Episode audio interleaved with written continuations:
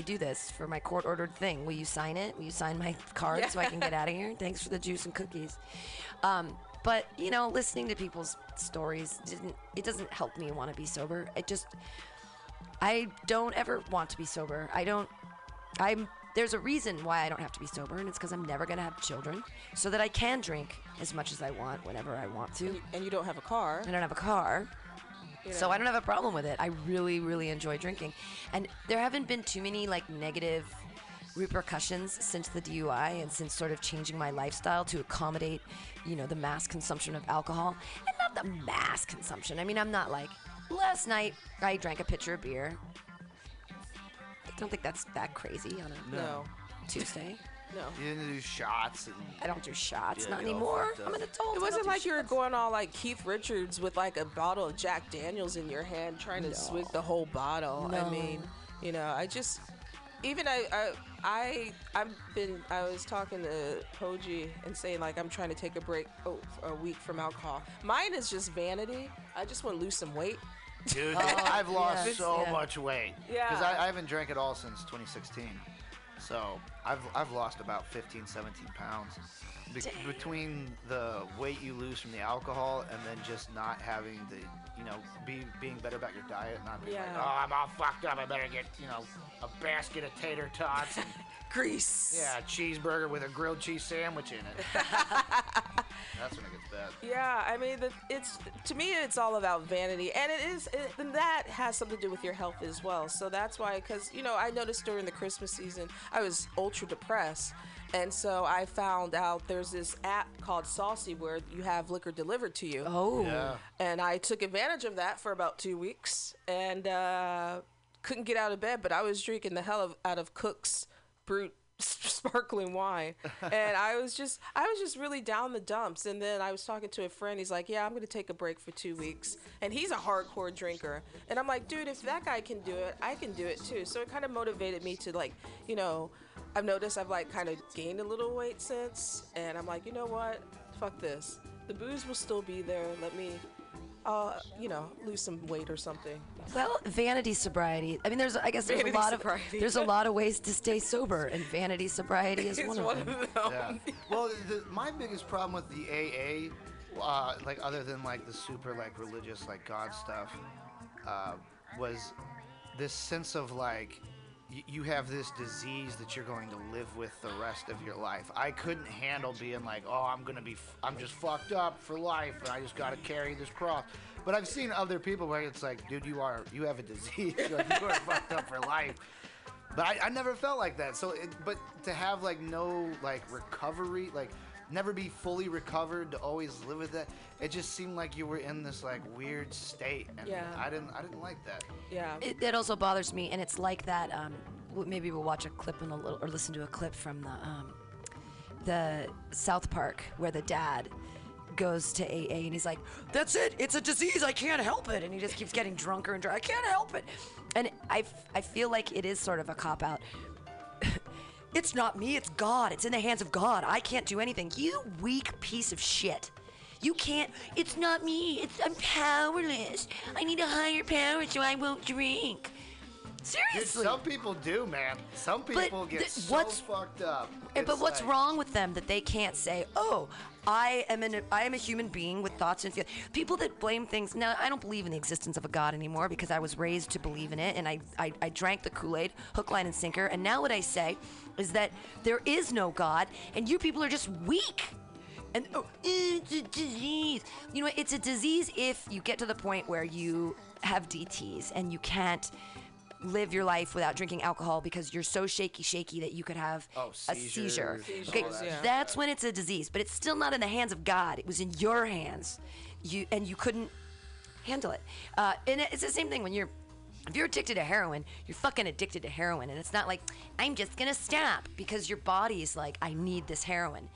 But It's relying are any of us like that far down the road right now? I don't think so. I mean, some. Th- don't get me wrong. Th- like that's the big thing about it is everyone's shit is completely different. So if you don't have a good way of being honest with yourself or looking at yourself in like a you know reflective manner, then you're gonna be fucked. But I feel like a lot of these people that get super far down the rabbit hole, it's more of like a self punishment. Like Sure. it- it's like it's not suicide, but it's like. Like, like I said, I was sober for two years, and I broke up with this girl, and then I felt bad, and she had like cheated on me. You so got then I felt worthless. So then it was like, I'm just gonna fucking shove this shit in my face and get all fucked up. Yeah. Right. And uh, I did for a long time, but man, uh, fuck it, I've been tased, hit in the head with fucking bottles. There's maced. also there's also the factor that a lot of you know people turn to like drugs and alcohol because of trauma, you know, childhood trauma and other things that have happened in their past. That I noticed even when I went to uh, AA because of my DUI, and I you know they. I, I never heard anyone in that whole group when I would go talk about like anything to do with their childhood. Huh. You know, and I think that has something to do with why people do what they do. There's something traumatic that has happened to you that you go so down in the hole, and it, it you might have it like in a black box in your head one day, and then all of a sudden there's something that unleashes it, and all that comes back to you, and then you go down the downward spiral basically. And I don't, I don't think a lot of like AA they don't talk about that as much. Sure. yeah, I feel like it's a lot of people who have had something horrific happen to them, and they refuse to accept it as reality. Yeah, So then I, I think that's where you get a lot of the uh, suppressed stuff. absolutely. And because I when I I remember when I was going through it, I described it as like imagine like you're standing in a river, right? And then like your problems and your thoughts are like these boxes that are floating down the river. And you see this huge big box, and you're like, "Oh God, this is gonna be a big ass fucking problem. What the hell?" And you open it up, and then it's not that bad. And you're like, "Oh fuck, that's all right." But then you see like a little like ring box floating down. You're like, "Ah, look at this sticky thing." Like, "Oh my God, there's something intense in This here. is- yeah, this is really small one. fucking me up." Yeah, it's it. Yeah, I definitely I like that metaphor. See, I don't drink because I'm trying to escape anything. I drink because I'm fucking bored. And I why Yeah. why do I smoke so much weed? Because the world is a boring, lackluster place. It's not fun, and I just have much more fun when I'm high. Yeah. That's pretty much it. Like, you know what? Babysitting, it's okay. Babysitting when you're high is fucking fun. like, oh, we're going to a park. I'm gonna walk around with you and we're gonna play on the playground. I'm gonna follow you around. I hang out with a two year old and he is so entertaining when I'm high on weed. now I would I would never show up drunk to a nanny gig, but I, I'm I'm always high. And and and then someone might say, "Oh, well, you have a problem with marijuana." No, I No, I think don't. I think marijuana is the motherfucking solution. It is a solution. I don't believe in that. Ah, come on now. You can. I run when I'm stoned. I clean when I'm stoned. I work when I'm stoned, and I can handle it because I know I know how my body functions. I know my body. I think a lot of people don't know their body. That's the problem, Sure. and they're so used to people preaching to them about, well, this is what that does, and they say okay, and they run with it rather than like, well, let me see how my body will perform with this, and I'll make my own decision. You're people are robots. They're used to everyone making decisions for them. Right. And that's the Yeah. problem. And when it comes to alcohol, I was raised Catholic. Catholics drink. So, I mean, I I was drinking when I was a kid. So, I mean, it was nothing to me in high school when people were getting drunk. I wasn't getting drunk. I was getting high and taking ecstasy. I had surpassed that already. And now I notice I do drink a lot more, but it's not maybe You're a bartender. I'm a bartender, and I did. I just admitted that I was depressed, and I took advantage. And I, the thing is, I'm not in denial about that. And I knew I'm like, let me get out of this hole. You know, I, it's those. It's just those things where it's just like, I'm not gonna let this take, you know, take control. You know, I'm not gonna use this as a clutch. I'm. I was. I was sad for a couple weeks. Get the fuck over it. Keep going. Go for a run. Shit. Yeah, absolutely. But I mean, it is it is like Pam says because now like because I've completely eliminated drinking and then uh, with marijuana it's like I'm probably at like three or four percent of where I was to where like like yesterday I didn't really smoke till like later on in the evening to when because I because it does fuck with my sleep. That's the biggest change so far with the pod is not smoking. Like it's hard to go to sleep, but I've I've hit that point now to where it's like everything feels really fucking boring. Nothing like my favorite thing to do would be to you know smoke a joint and then go lay in the bed and watch Cosmos and fall asleep. Like that was my absolute favorite thing. But you lose that thing, so then it, but at the same time it's like okay, so things are becoming kind of boring. Well, I need to make them more exciting then. You know, I need to just throw myself into something silly because I was into Christmas music and all kinds of shit. And uh, so that, that's why, like, with this date thing that I'm going on, Uh, we're me and this chick we're gonna go to Point Reyes, Oh, and then we're gonna walk around. But then I decided to make this game for like while we're walking around of just like goofy shit because she's also a comic. So That's, uh, that's sweet.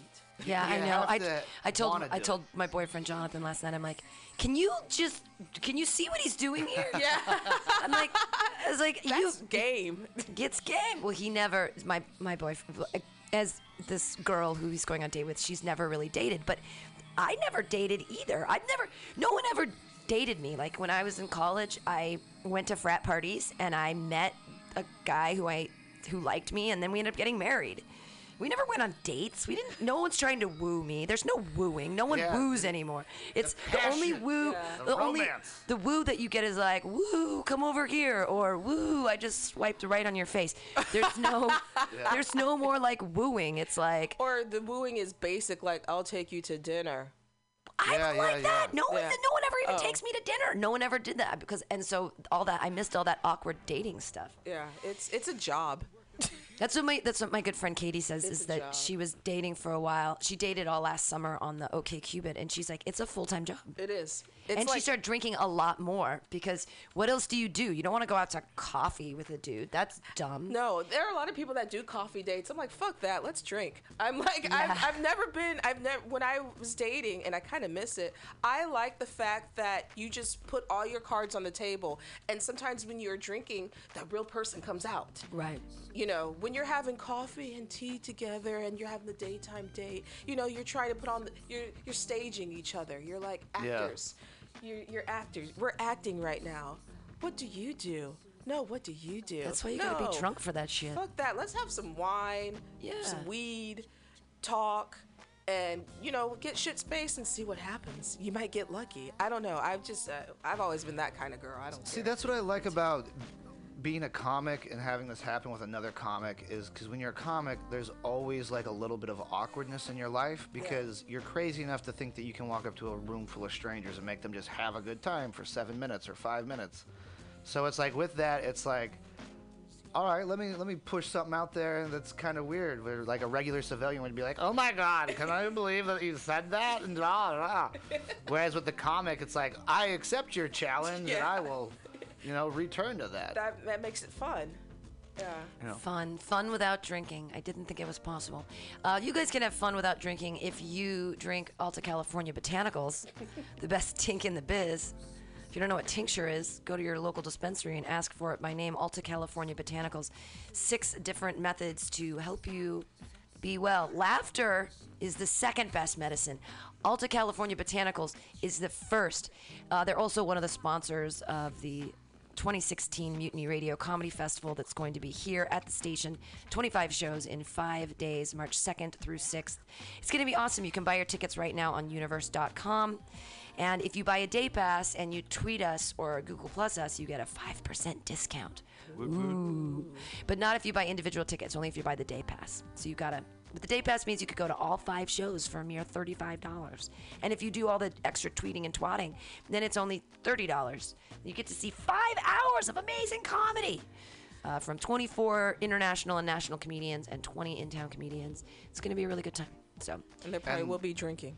And, And one of the good things uh, about Alta California too is they're one of the few tinctures that actually have a uh, sticker on there that gives you a breakdown of how much of each cannabinoid is in each batch, so you can get a more approximate idea of what you're ingesting, what you're taking in. And it's not just about T- like if you want to get THC and you want to get high, you, you have that option. But then there's other cannabinoids and acids from the plants that are kind of utilized for you to help you with specific things. So like one thing, like even though I'm sober now, uh, or not sober, just you know enjoying my health, uh, I, I still will uh, use the anxiety relief, uh, which is uh, mainly CBD. There's trace amounts of other cannabinoids in it, but it's focused more on just the CBD, which is what you're hearing a lot of in the news with the uh, the medical people and s- solving seizures and stuff yeah, like that. Yeah, seizures, kids with uh, epilepsy, and um, they their lives have been changed by taking a combination of cannabinoids, but specifically uh, CBD is one of them. But in combination with like THCA for pain and all these other things, it's really quite amazing stuff. Science. Science. And if you Science. have questions, if you're if you're trying to cure something specific, or if you really want to remedy like uh, you know something within you, you can always give us a buzz on the the hotline bling. Yeah. And uh, you know, if we don't have that information directly for you, we can definitely get it for you for what would be best for you to take. And there's uh, some new ones coming out on the horizons to aid with insomnia and other and things too. CBD CBDA is the new thing. So THCA is the acids of THC, and if you heat it up, it becomes THC. It's like when the plant is growing, it's the part of the plant that's like, "Hey, grow, grow, grow," and it's the acids of the plant, and it's a massive anti-inflammatory. It's really good for you. It deals with pain, but if you heat it up, it turns into THC, nightmare juice. Uh, but now there's CBDA, so it's the acids of the plant before it flowers when it's specifically a CBD strain.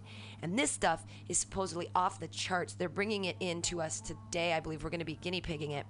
And you'll love this. It works for weight loss. That's the one that I remember you. were. CBDA. Yeah. Just this one of the guys who works the, up there at the farm uh, and with the Alta California Botanicals.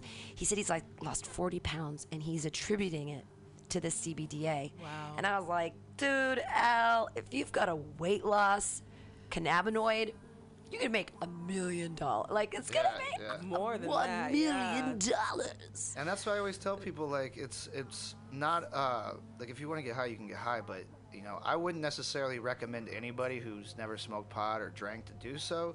But at the same time, if you want, I would never tell anybody to go pharmaceutical routes or things like that. So it's like Right. if you're looking for the holistic approach to uh, you know a better wellness and a better being, I think this is a great place to start. You got to do a little bit of experimenting because it's still you know on the the cusp of science and coming out of what things can and can't do, and it does react differently for different people. You know, like with the Right. the THC, the euphoria. I hate that shit. I don't, even, I don't even like looking at the bottle. But Pam loves it. I A love lot of it. people I love love it. Yeah, I love it. So I Me, think it just fuck that, dude. That is a panic attack in a bottle. It's and you experienced that, so that's why it's Oh, just dude. like yeah. It took me to the fucking nether realms, and I never want to go back there. Alta California Botanicals, bringing you to the nether realms. Uh, so they're, they're one of the sponsors of the festival, but another sponsor is PBR, which is very exciting. Yeah, I got a Pabst hat. The World Pabst Series hat. Pabst hat. Yeah, Still we're- supporting it. Support Nice. support PBR. Uh, also, Asiento up the street from us. They are going to be. If you say that you're coming from the Mutiny Radio Comedy Festival anytime during the festival, they're going to give you happy hour prices all night. Oh, wow. So that's exciting. Um, there's special party on um, Thursday the fourth at the Eagle SF. They're one of our sponsors, and they're going to be hooking us up. Um, also, Subliminal SF is doing all of our artwork uh, auditory and visual mind control. And then Brainwash is another one of our sponsors, and they're having a special show on Saturday the 5th, which supposedly is going to have free beer at it. He's getting another sponsor for that, too, so it should be exciting. And I'm I'm trying to work it out to see if it's possible. I still have to look at my schedule and uh, film shooting because I'm shooting Pete's uh, feature length film during this time. Ooh. But uh, I might be able to uh, transport people back and forth from places or to home with the van Wow. uh, as an added luxury. So instead of buying an Uber or something, it might be like two bucks or something per person to anywhere in SF. So Nice. it's gonna be a whole shindig. gonna Get a be shovel. We're digging. We're digging. it's hopefully everything works out and it's going to be a good time. will. So go get go get your tickets and support us here at Mutiny Radio. So you guys are listening to the AltaCast right now. I am joined by Latoya, the Sheriff of Truth Win, uh, guest Steve Poggi. I'm Pam Benjamin. We're going to listen to a little uh, Amy Winehouse, and then we'll be right back. I mean, why not play some rehab, right? Right, right. Yeah. And we'll Yeah. come back with some more sobriety stories. I, I don't have any like personal ones, but I know people who've tried it unsuccessfully. All right. Enjoy some Amy Winehouse. She's dead. Oh. You know, it's From really booze. sad. They tried to make me go to rehab. I said no, no, no. Yes, I've been black, but when I come back, you no, no, no. I ain't got the time, and if my daddy thinks I'm fine, they try to make me go to rehab. I won't go, go, go.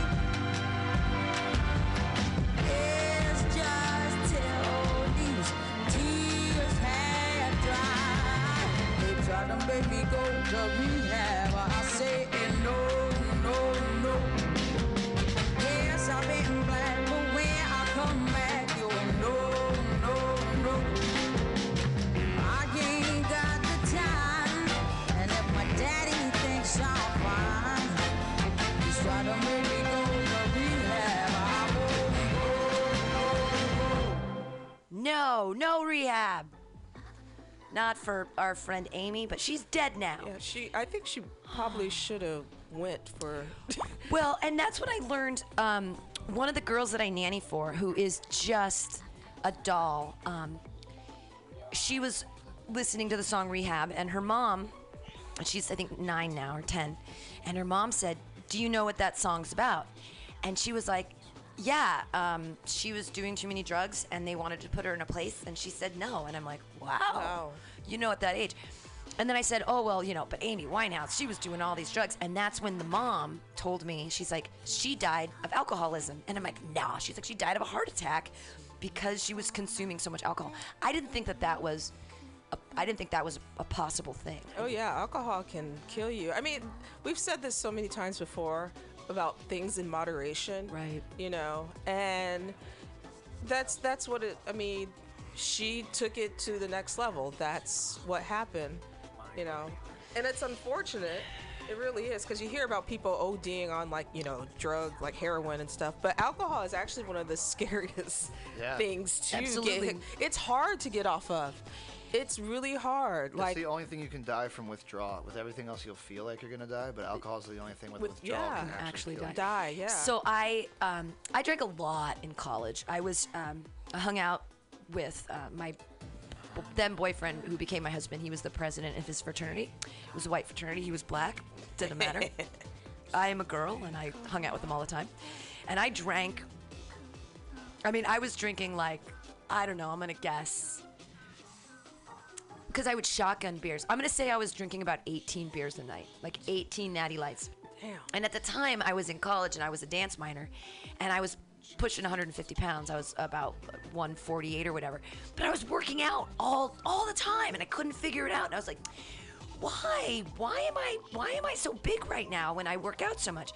And it's just that the calorie intake alone of the 18 beers a night I was drinking, and these were like natty lights, so it wasn't like you know now I have four IPAs and I'm tossed because it's higher alcohol. And it's I don't even know how many calories are in that, but I. Okay, so I was hanging out with all these guys. I was, I was really good at shotgunning beers, and it was like a game, like, oh, Pam can shotgun a beer. It was so funny. And then beer bonging, all of that. I was very, very good at it. I excel, excel at drinking. I'm very good at it. Uh, but when we started getting older and we were out of college, I was still friends with the same guys who were in that fraternity because my husband moved on. He kept the same friends, and they did football. They all got season tickets for the Chargers together, and they were doing all this. And there's one friend who was like, he used to be so much fun in the life of the party and just a really nice guy. And then there was this woman that he met, and he decided to marry her. And I told him, I wrote him a letter. I was like, don't marry this lady. She's your life is gonna be ruined. And he was like, no, I think I love her. I think this is it. This is it. This is the one. And then, like, shortly after the wedding, they had their first kid. And then they ended up having two kids after that. And he hid his alcoholism so well. He was drinking, he finally got in trouble for it because he was drinking out of a water bottle at work and it was vodka. And he was like bouncing down. He, he, he wanted to be a dentist. He ended up selling insurance. So he married this woman who was like not nice. He had a bunch of kids that he, I'm sure he loves his kids now, but and he was living this life selling insurance that was just making him so unhappy that he was constantly drinking vodka. He had one in the car, he had one under his bed, he had one at work in the drawer. And so when everybody finally found out and he's like, "Hey, I'm an alcoholic." We were like, "Nah." And he was like in that withdrawal thing, like where he'd wake up in the middle of the night and he had to have that bottle of vodka under the bed because he'd start seizuring but the thing that brought him there was that he was so depressed because his life was so not what he wanted it to be. And like, is that like where so much of our drinking stems from? Is like, Yes. I just, it, I'm not happy. But see, it's different for me. For me, did, it's different for you because you're social. I'm, I, I, this is yeah. what you, what you're doing because the majority of your days are spent with working at the station doing your comedy and i- i- it's it, it's it's mostly social it's not because like you know I, I went to a christian school and i'm mad so i'm going to keep drinking or i don't uh, you know i don't get along with my parents so i'm going to drink no it's because the fact of the matter is what you're doing you the environment that you're in is social Yeah. and so that's I mean that's that's part of what it is. You know, just like how I bartend, that's part of what it is. you know. So it, but what you're talking about with your friend, that is one of the biggest things that a lot of people go through, but they're in denial because again, like I was talking about, like how people are, you know, he conformed. Right. That's the problem. The people who try to conform, you know, go to college, get married, have kids, Sell insurance. sell insurance, buy a house. buy a house. I mean, there's so many unhappy stories of like that conformity. Get a where- get a GMC suburban thing. yeah, exactly. Those people are that suburban life. A lot of those people are miserable. That's Yeah. why they pop pills and they drink and they hide it really well. Absolutely. Until until the point where you can't hide it anymore. Right. Because they conformed and they're now miserable. And I'm not saying that's their fault or anything else. I think it's society that says, well, this is what you're supposed to do in order to be successful. And you you're a robot, so do it. And they do it and look what happens. And then they're not happy, and then they have to break outside the See? box. Speaking of not happy, so Amy Winehouse' death was listed as a coroner by death of misadventure, uh, and her blood alcohol content was 0.416. Five Zero point times four the one six. When I blew, after my car got flipped uh, three times and they dug me out and they, they gave me a breathalyzer, I was at 0.153, and that was four hours after my last drink. Yeah, like she, they said that uh, the unintended consequences of such a potentially fatal levels was her sudden death. Jesus, man. It's a heart attack from death of misadventures. Your body just goes. There's so much booze in here, we're just shutting down. We're Yeah, we can't breathe anymore. Fuck you, get out. I, I had a friend who died in San Diego because he was drinking with um, Vicodin. He had taken like 12 Vicodin and he was drinking whiskey. He had like 12 shots of whiskey and 12 Vicodin and he died. He had a, his body forgot how to breathe. It just was like, okay, bye. Oh Yeah. my God. There, there's there's been a ton of stories like that. I know one guy who uh, drinking and took pills, and he was so sedated that he like rolled over like face down on the couch, and like, he ended up smothering himself. he was so fucked up that he couldn't get out. Whoa. Yeah. Jesus. So yeah, I mean, I mean, there's a lot to fucking lose with this shit. You know what I'm saying? Yeah. Especially, it's like one thing, like you said, if you're drinking to have fun, hang out with people, or if you're drinking, you know, because you have a water bottle full of vodka at your insurance office, Yeah. or because you have to dress up like Chuck E. Cheese and be around the kids. Well, that would kind of be a fun job. The drunk mouse is back. Dead mouse.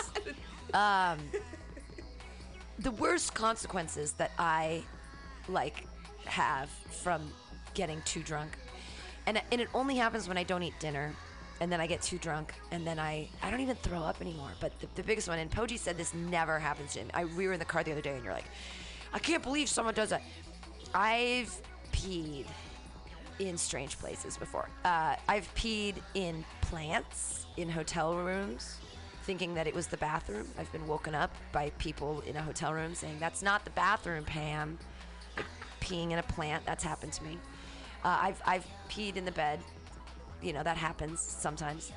Uh, but what I usually do now, Blackout Pam is smarter than smarter than she thinks. Uh, so what happens now is if I come home and I know I'm so drunk, and I'll even sometimes pee first, but if I sleep on the floor, on the carpet, with like my hair, head's kind of buried in my hands, I tell Jonathan, my boyfriend, don't, don't move me. Don't pick me up. Don't take my pants off. Those are a sponge to wick up the urine. you see, don't think you're not helping by taking off my pants, okay? Because Blackout Pam is smarter than you, and she knows that she's probably gonna pee. Don't put me in bed. Don't do that. No pee bed. No, don't do it. Don't want to have to because I've woken up. I woke up once, and I think I I don't know if it was Jonathan or drummer comedian Aaron Barrett, and I looked at him and I'm like, "Who just peed in the bed?" Did you just do that? They're like, okay, Farrah, that was totally you. And then I'm like, ah! And I'm trying to like deal with all the sheets and wash them in the, wash them in the tub, get all the hot water going. And then I'm like, then I'm like, then I'm awake. I'm like, fuck. Oh, But no. so, if I'm ever, if you ever come across me in my house, on the floor sleeping, Don't touch her. don't touch. It's g- just leave me. Go sleep in my bed because there's not gonna be any pee in it. It's gonna be way better. like This is- it's. This would be a good reason why to wear Depends. And here's here's a ridiculous thing. I have a lot of baby diapers in my house. and um, so I use them more for like if I'm having my period and I don't want to. I don't like sticking things in me when I'm sleeping. I don't. It's just weird. Unless I can't deal with it. Unless it's your boyfriend. Not It's- relatable. Not really, but if you, I'll, I'll put the baby, I'll put the, I'll put the diaper down, and I'll kind of sleep on the diaper so that I bleed on the diaper, and then in the morning just kind of wipe it up. Um, but I should, I should do that if that ever happens again. And I wonder really the absorbency of a diaper. If is it enough to get all? I mean, because I peed in the cat box before, and I really decimated an entire. Like it's more pee than you think it is. Like Yeah. the cat pee is little pee. I wasted a lot of litter, clumping litter by peeing in the cat box. Mistake. I think it, I, I've worn a Depend before, so I think you're fine. Okay. It's my, I my played dirty a little lot of role-playing computer games in the basement, which didn't have the bathroom at the time, so I peed in a lot of empty milk jugs and uh, various things. Dude, I'm a big fan of the piss jug. As a Tell the delivery driver- story. Tell the story about um, why you couldn't can't play foot couldn't play football anymore in high school in the art Oh, room. yeah. So I was This is a good drunk story. sophomore in high school, and uh, I, I was a troublemaker, and uh, I was in my art class, and the like the way it was set up for finals was you would have like. Uh, I believe it was two classes a day, so they were half days, but each class was two hours long. So you go to one two-hour class, 20-minute break, two-hour class. And I was playing football, and uh, I was in poor shape for a class. But she was like, "Look, Steve," she's like, "I know you're like football. You might not be into painting and sculpting, and that's fine. So what I need you to do is you're gonna come in on the final. You're gonna help me clean this room. You're not gonna leave. You're not gonna be create a disturbance. I'll give you a seat, and you can pass and you can play football." I was "All right, great." So again, water bottle full of vodka. Oh wow. Uh, I brought that in, and after my first one, I'm like, I don't have anything to do for two hours. Fuck it. I was bored, right before I even got there. So I pounded this bottle of vodka in 20 minutes with this juice, like we had a juice machine. That was when like they first started doing like the we need healthy alternatives. Fruitopia. Yeah. So. sugar. So then uh, I get the juice and I, I fucking slam this water bottle down and I'm feeling fucking great. We get to art class and I'm cleaning and singing and having a good old time. And uh, sure enough, I've got to pee. So I'm like, I'm, her name was Miss Braun. I'm like, Miss Braun, I, I got, I got to go use the bathroom. I'll be right back. She was like, No, you are not leaving this classroom. You're not leaving my site. You're staying in here for the whole two hours. I was like, No, I really have to pee. And she's like, It's too bad. I'm not, I'm not getting out. So we had this little drawing room with a sliding door, and I have these empty water bottles. so I get a, a this knucklehead who I knew, and I have him watch the door, and I go in there and start peeing into this bottle. But again, when you're drunk, you pee way more than you really anticipate because alcohol is also a diuretic. So I'm like filling up this water bottle. Next thing I know, I hear the door to the drying room slide open, and then I hear the teacher start screaming, He's playing with himself. He's playing with himself. Call security. He's playing with himself. And I come out of there like I don't even get to tuck my dick back into my pants. I just got to zip them up, pinch it off. And I'm like, "What's going on, everybody? I ain't doing shit." Oh, and I hand the bottle of pee off to the guy who's supposed to watch the door, who failed.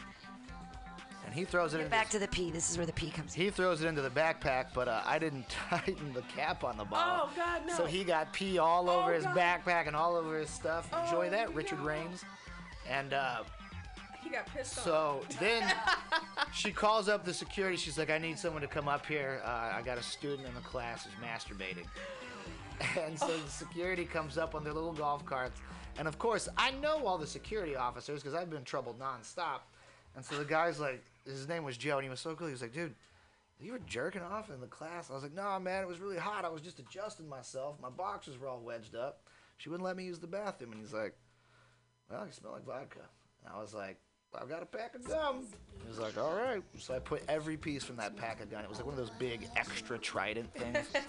and I've got this fishing lure full of gum in my mouth. And I'm in there and I'm talking to the principal. And he's like, dude, like this is like 45 minutes till the end of the school year. What the fuck?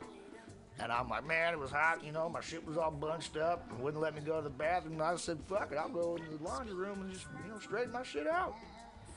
And uh, so then this cop had to come in and like Oh investigate me for like some sort of like sexual crime in a public school campus kind of thing. And uh, he's like, he's like, you know, ask me all this stuff, like, you know, do you do you have urges to masturbate frequently? And all this stuff. And then finally, I was just like, I was like, officer, look, man. I was like, I just got really fucking drunk, and then I had to pee, and then she wouldn't let me out of the classroom. So I tried to pee in this bottle, and she fucking busted me and caught me and said I was jerking off. And he was like, "Ah, all right, fine. And then he goes back and he's like, nah, because the kid wasn't masturbating. He's like, we're more than 100% confident in that. He just had to adjust himself or whatever. But since I got kicked out of that classroom, she failed me for that class, and then I became ineligible for the junior year football season. Which would have been like varsity. yeah, so then I uh, I practiced the whole year through the team, and then finally, like after the first quarter, when grades get like semi-reported, I was eligible again. So I'm practicing all week leading up, and it turned out to be like our homecoming game, and I'm finally back on the field. I'm finally starting. The game's Friday night. Wednesday, my grandmother dies. I have to fly out to Missouri. And then the godmother who I was living with at the time calls up and goes, I can't handle living with a teenager. He's not coming back. And I never got to play Oh my ever god. again, but I practiced every single day. And I still have my football helmet because all my gear was with my buddy. And they kind of hawked over my shoulder pads and everything else like that. But he saved the helmet for me, so I still have the helmet. Aw, that's so bittersweet. And I never played again. 'cause I And- didn't want to play with other people. And why is Steve Poggi going through sobriety? Ah. it seems that this has been, I mean, I know you're 30 now, so that was half your life ago. These are 31, February 25th, 32. We're getting old. You're, oh, oh, sure you are. Yeah. Aging yeah. graceful. Yep, there you go. yeah. So So I mean it's a it's it's a thing. I didn't start drinking till I was like I mean I drank because my parents always drank, but it would be like a sip of dad's beer or they'd be like, "Would you like to have a glass of wine at Christmas?" And I was so Christian that I didn't I didn't do it. There was there was a Christmas party I went to at the Orvix house and I drank eggnog, which I love eggnog. If you've been listening to other shows, you'll know that I love the fuck out of eggnog. and so I would hang out at this one house and they would like be cool with drinking and I never really got like super wasted, but I was like, ah, I had a couple cup of, cups of eggnog, you know. But I didn't really drink in high school and then I got to college and I was like I found my thing. Uh, college turns you out. I think I found it. I was like, I'm gonna do lots and lots of acid and smoke tons of weed, and I love drinking and smoking, and I'm good at it. Uh, I'm fun. I'm way more fun. Like, I went from being like super stick in the mud prissy pants to being like, I am fucking fun. Yeah. um. So you know, there was that one almost rape, but other than that, it was really Almost. They didn't well, I didn't get raped because the I was. The thing is that I've, I'm I've always been like I hung out I hang out with dudes. Like Right. I'm the girl that hangs out with dudes. It's just been the way it is, and comedy makes a lot of sense for me because it's all dudes, and I just hang out with them. And I've always been that way. I've always just wanted to hang out with the guys. Like that's kind of what I do or what I enjoy doing, and I seem to be able to relate to them and deal with it. Frat guys and other. Things. I don't usually have girlfriends. You know, I have like a couple close girlfriends, but mostly I hang out with dudes. Uh, so, ooh, I'm high now, by the way. so that that shit is hitting me. The CBD and the THC are being Is synergistic. roaring up out of you. They're synergistic. But oh, so this is this is the rape story. So I was really good friends with all like the guys. We'd hang out, and we all went down to Rosarito to stay for spring break. And it was the girls, and we were staying in this one place, and then there were the guys, and they were staying like next door, and we were all having a lot of fun. And I was like, I was hanging out with just a lot of dudes, and some of them were really cool, and well, and one of them wasn't, and so I was wasted, like tequila wasted, like in Rosarito, Mexico, wasted. And this one sleazy frat guy brought me upstairs and he was trying to get my clothes off and I was out. And like um, this guy, his last name was McCune, and they owned, they actually owned a bunch of um, car. They sell cars in San Diego. so it's like the McCune family. He came upstairs and he saved me. He was like, "What the fuck are you gonna do to Pam?" And I think he hit the guy, and it was like a big thing. Like he carried me downstairs and took me to a different like house entirely, and was like, "You're safe here. You're staying here." wow. and um, and he saved me from a ra- which could have been a potential gang rape because I mean it was a bunch of guys in a frat house all in Rosarito, Right. and there's drunk bitch upstairs. I mean, it could have been it could have been really bad, but one of the guys wasn't a dick, and isn't that so nice? Wow. Just takes one. It just takes. Because that could have altered your whole experience, you know. Oh saying? yeah, you yeah, know, definitely. It would have been that would have been a pretty awful thing to go through in college. Yeah, well, especially if they were drunk and they were like, "All right, guys, she knows we gotta kill her. All right, that's our lives are at stake here." Oh my god. I don't think I think that they I don't know. That's what you do with drunk girls, isn't it? In fraternities, you find them and then they're wasted and then you all have sex with them. That's what happens, right? In fraternities. I, Yeah. I mean, I just I, I never went. I skipped that institution. I uh, I stopped going to frat parties my senior year in high school. yeah. yeah, I, I knew better. I'm like, because after just seeing what was going on, and I'm just like, I'm like, this is this is some bullshit. This is some rapey stuff I've seen on Lifetime. rapey before. stuff. a lot of hormones Yeah, getting mixed and in it's with just like, and the booze thing is, and then we're high school girls on top of that, so that's even like, Oh, uh, yeah, like you're definitely prey. That's And- strawberries in the fruit salad. right there.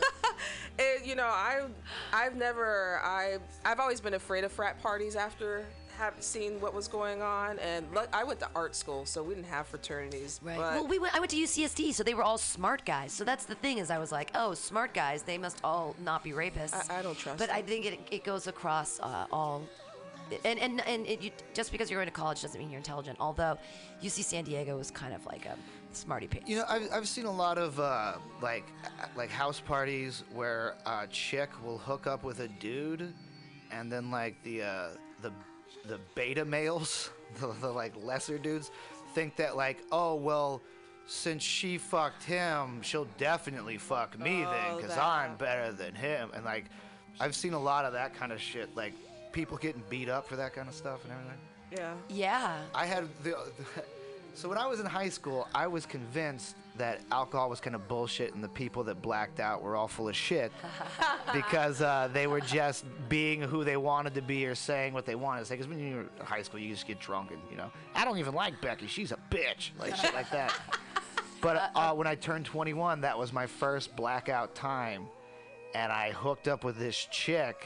Like woke up at her place and like had no idea where the fuck I was. No, it was my 21st birthday. Fucking was insanely hungover, and worst of all, like we had fucked around hardcore to the point where that flap of skin that holds onto your tongue, it was cut in from me trying to extend my tongue further than it was capable of going.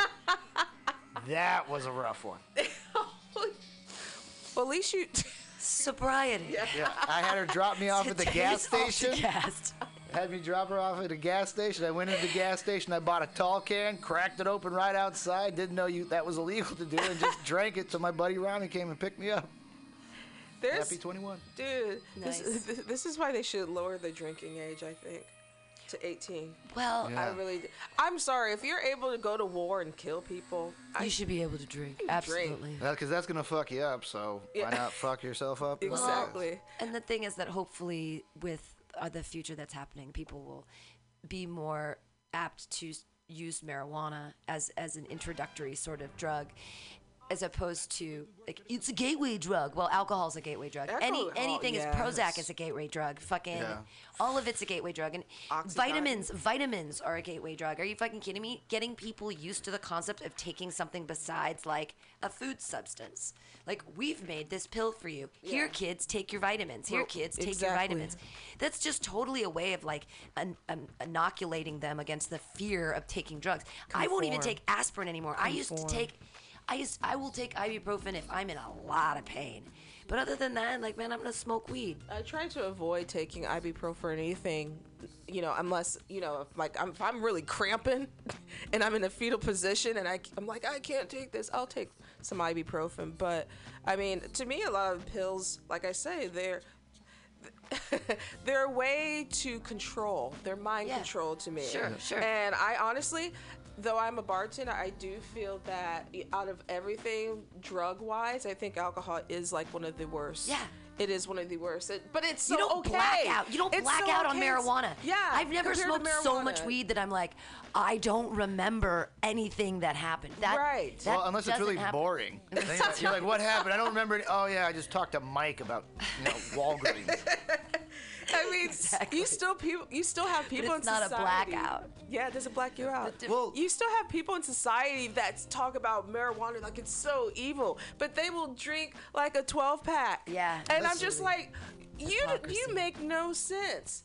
You make no sense. How dare you talk about marijuana that way? Here, and I'm gonna give, and I'm gonna Give them some Alta. California botanicals. It's uh, we're at the we're at the top of the hour, so we're gonna do tell you guys that you're listening to the AltaCast here on MutinyRadio.fm. Thanks for listening, downloading this podcast, or if you're listening live.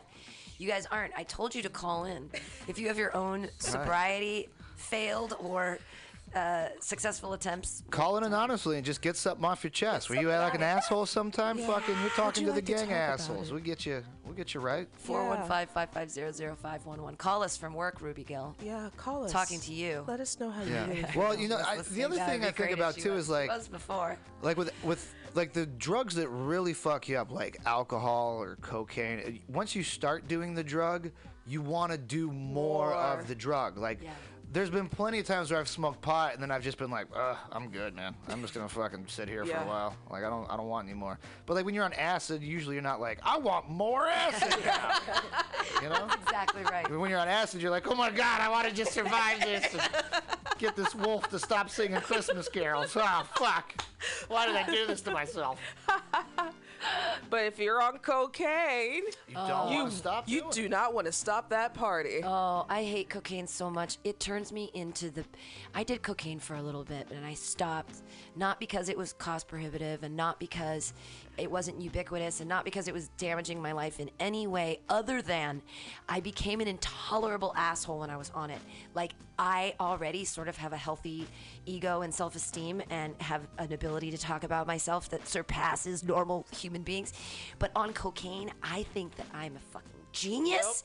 That every Yep. word, syllable, sound that drips from my honeyed lips is true from the gods to you. Lucky you. And then you get to hear it. Oh, and I know everything about everything. It is the egotistical drug. I actually like it. Oh, it makes me such. It. I.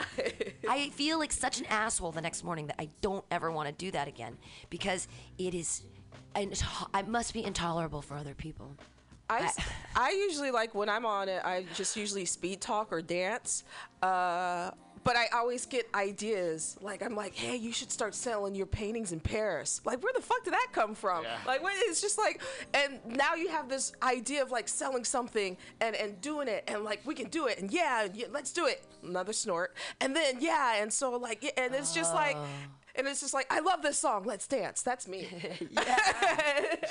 I'm gonna ask you if you're my mom, you're gonna say yes. Are you my uh, mom? Sean Rouse, who will be coming to San Francisco to perform comedy when Dave Attell is here, whenever Dave is going to be here, he uh, he has some great jokes where he's uh, he's talking about crank. He's like, "You ever tried crank before? Yeah. Yeah, that shit makes you a crackhead immediately." he's like, "You do one line of crank, you come up with all these weird business ideas. Like, let's get a puppy and sell it for a profit." Like nobody wants to buy. it. He's like, well, we'll get a puppy, then we'll shave him, then we'll sell him for a profit.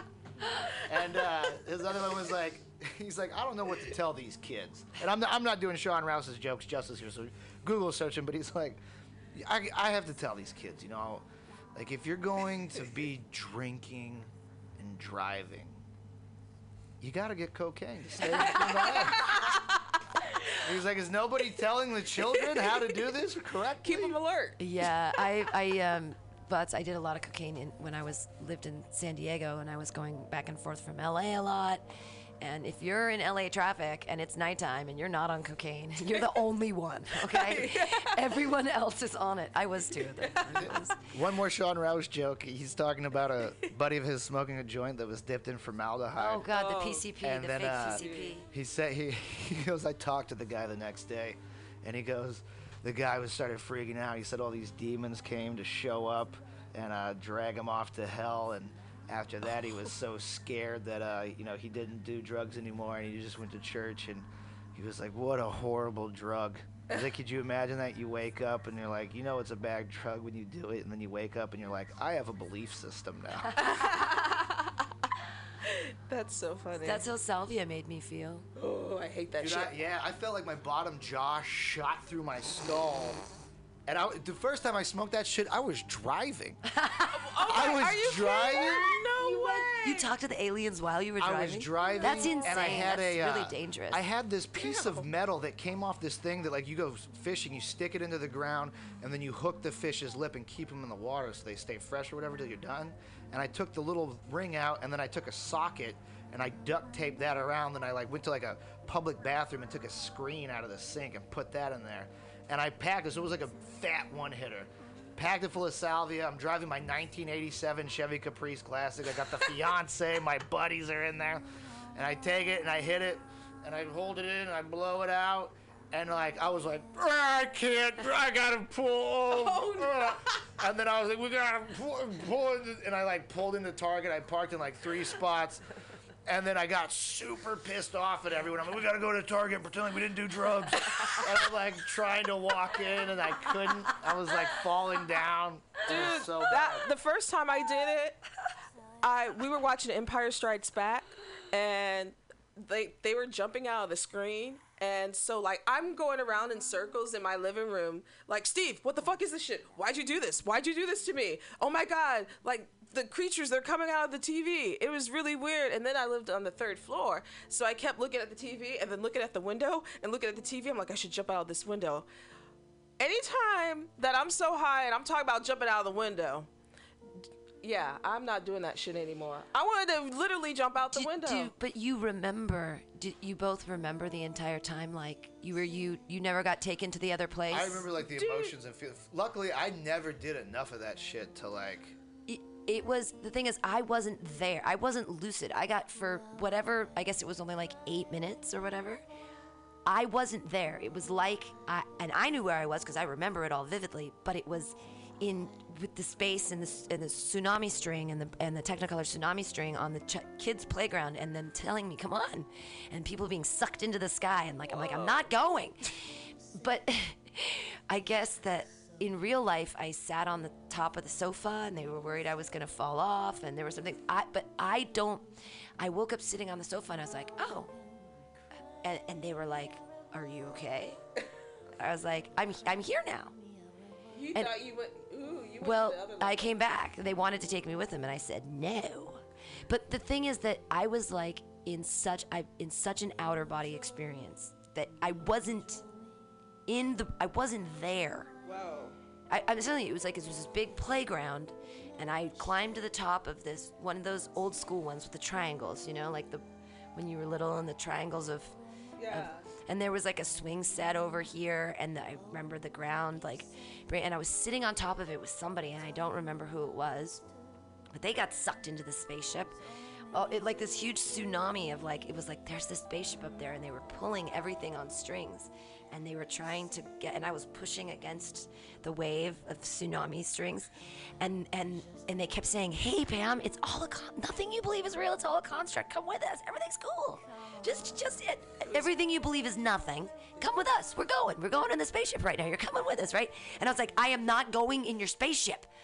It was wise for you not to go on that spaceship because you probably would have went elsewhere, I- dude. Maybe that's the light. that is no, no shit. Come I'm with like us. salvia, but everybody who's taken it, everyone else who's taken it has had.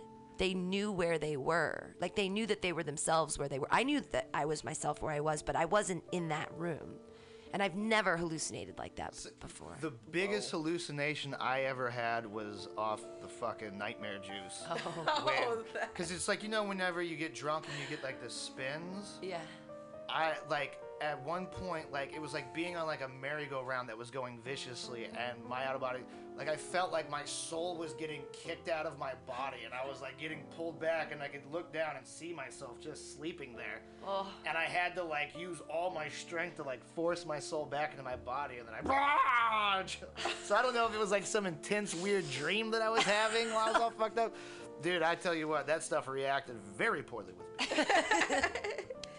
I'll never do salvia again. I'll never No, do. that's I'll not. never do. I'll never do DMT. I'll never do. DMT, I will like in like a shamanistic type ritual and like. I will never do bath setting. salts. I'll never do bath I'll salts. never do know, bath salts ever again. Oh, again? You've, done it? You've done You it? did it once. You've done it? Oh, you have to tell us about bath Oh salts. What's oh, my the god, it bath was salt story? terrible. You have to. T- I, that's It right. was fucking t- my okay. Steve again, the the guy that gave me a salvia. Not me, by the way. No, not no. My Di- friend's- different person Different from Steve. Missouri. He's my boy, but he is a fucked up Korean.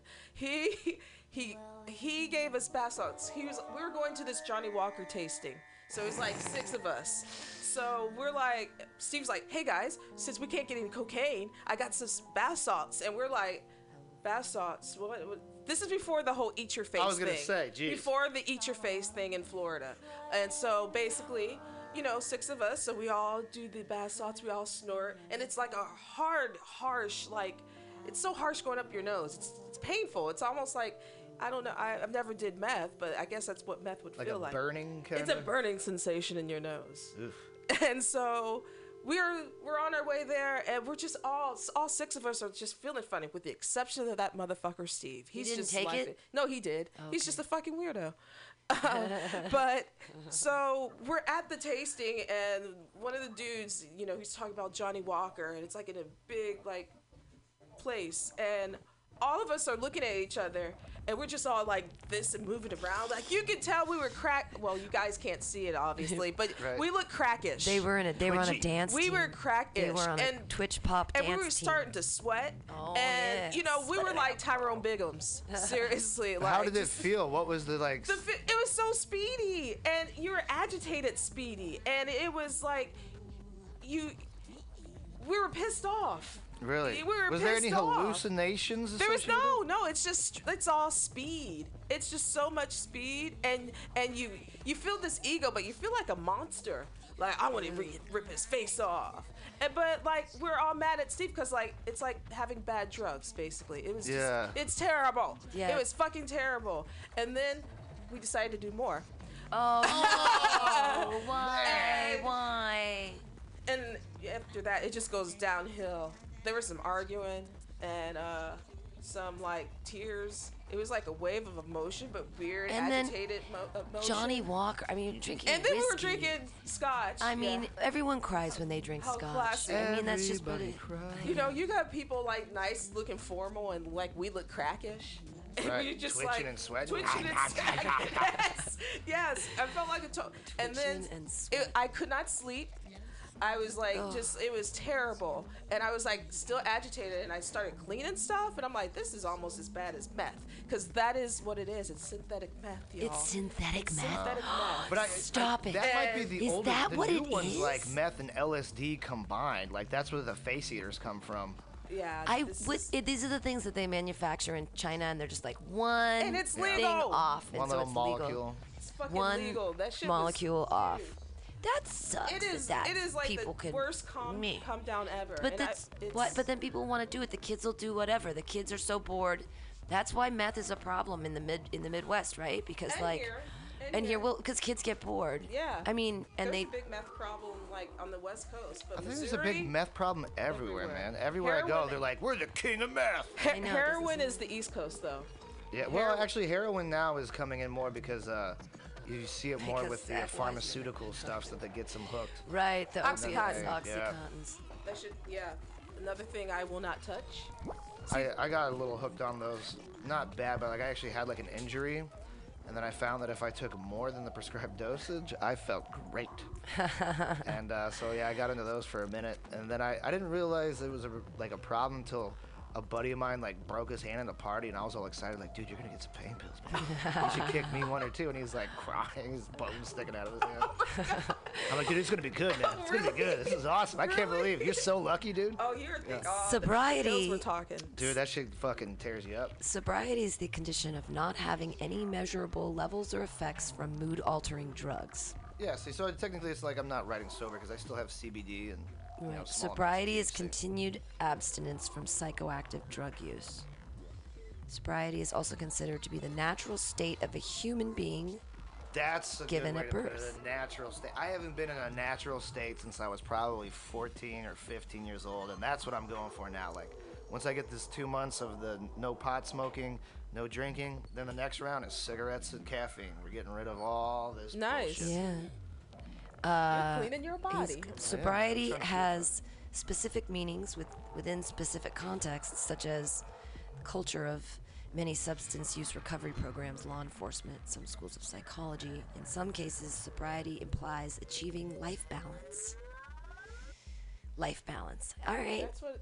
There we go. That's fine. See, life balance. I, I feel out of balance. I'm coming back more into balance, but the, I don't. You know, it's not a struggle though. Like I enjoy it. Like That's good then. because I don't. I because when I look at that, well, that's the thing is I think it's. I believe strongly in the momentum. Like that's when you like you've been drinking for a while and you got all the momentum going with the drinking and you're like, ah, maybe I should. Uh, but this is like my routine now. Right. And uh, And the thing is, like, since you've done it all, it's it's just like, okay, so uh, let me try this. Uh, you know, cleaning myself. You know, you know, Yeah. changing the lifestyle, changing another chapter. Not saying that I'm not, you know, once in a while going to partake or anything, but at the same time, it's you're going back to your balance, basically. It's almost like the same way I looked at acid when I was younger and first learning about hallucinogens. I now think about in terms of like not being in a natural state. Like, what is that like? I, w- I wonder what that would feel like. No nicotine, no caffeine, no THC, no alcohol, just me. Ugh, it sounds awful on paper. Aw. yeah, but a lot of people can't do it. That is true. Or you can do it up into a certain point where something catastrophic or pressure gets coming, and then you need something to help cope. I think that's the big. I mean, it's easy to be sober on a you know sunny Friday afternoon. You know, when you're having fun. I out no, I and about. Uh, disagree. I if it's a sunny Friday afternoon and I'm like, what am I gonna do with my day off? I'm like, "Ah, fuck, what am I gonna do? Like, cause like, Bender's opens at two. Like, Yeah. I'm gonna go day drinking. Look what I'm gonna do with my beautiful day. That's sometimes that's sometimes on me on Sunday. I can't not. I mean, my it's like I wouldn't. I don't know what to do if I'm not. If I, have a day off. I mean, I feel like sometimes even I take a lot of work with the babysitting on because I know I have to be sober for it, and so I think I know I won't. I think there's plenty to do. I think since you know we're lucky to live in this area, just to get out of the city and go someplace is, uh, you know, that's what I've been trying to do instead of like, you know, Sunday fun day day drinking. Using Sundays for like, you know, maybe like just going exploring because there's so much to It's explore. Shomer Shabbos. I don't touch money. I don't do work. I don't answer the fucking phone, dude. Shomer Shabbos. exactly. Well, dude, you're not even fucking Jewish, man. Now, now that my uh, that Jonathan's stupid football is over, I can have Sundays back with him. They won't let me t- put listen to any of the. I'm trying to get the rehab stuff up, and they Yeah, just rehab bartender song. they yeah. Uh, we can play that. I have it all up. So you guys are. I am. I am definitely uh, on Alta California Botanicals right now. You guys are listening to the AltaCast.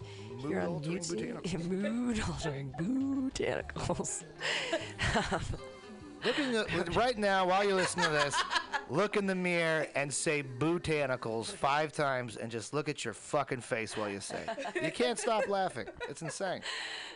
This is the physical challenge portion of the AltaCast. this is uh, rehab bartender song sitting at a bar here on Mutiny mutinyradio.fm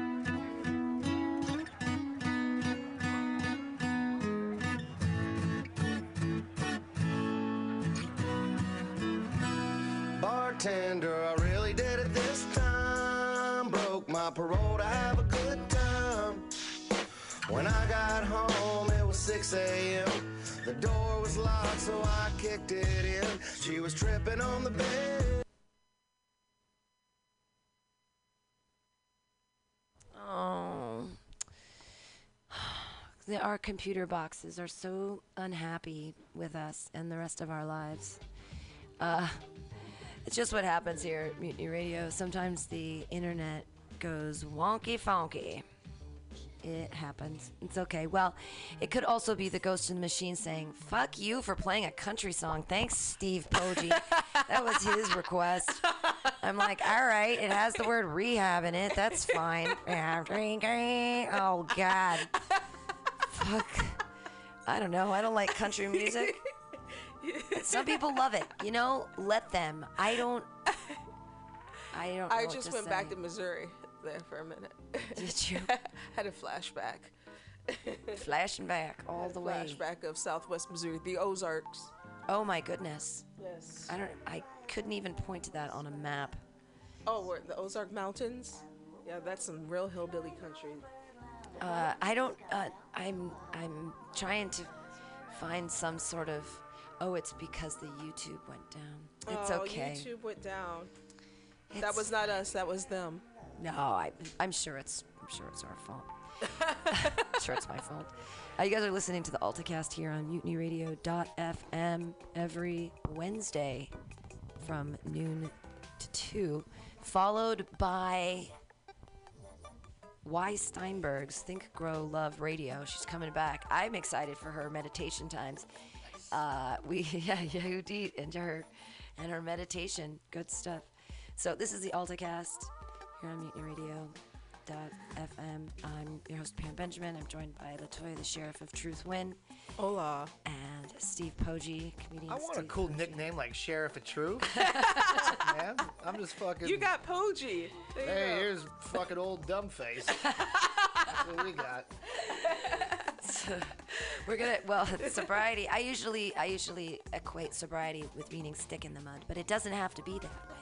No. Well, speaking of stick in the mud, can we can we talk about the game so I can maybe get some yeah, ideas from absolutely. Yeah. the listeners? Okay. Give, give us a call 415-550-0511. So here's how the game works. Um, being sober and excited, um, uh, the person that uh, I have an interest in now is uh, not the same thing. Like they're not sober. Like they're far more tame in anything that I've ever done. Like they've you know been told what to do their whole life through academics and everything else, and I've never listened to anybody. Uh, so we're going out on this date, and we're going to go to uh, Point Reyes and do like trail walking.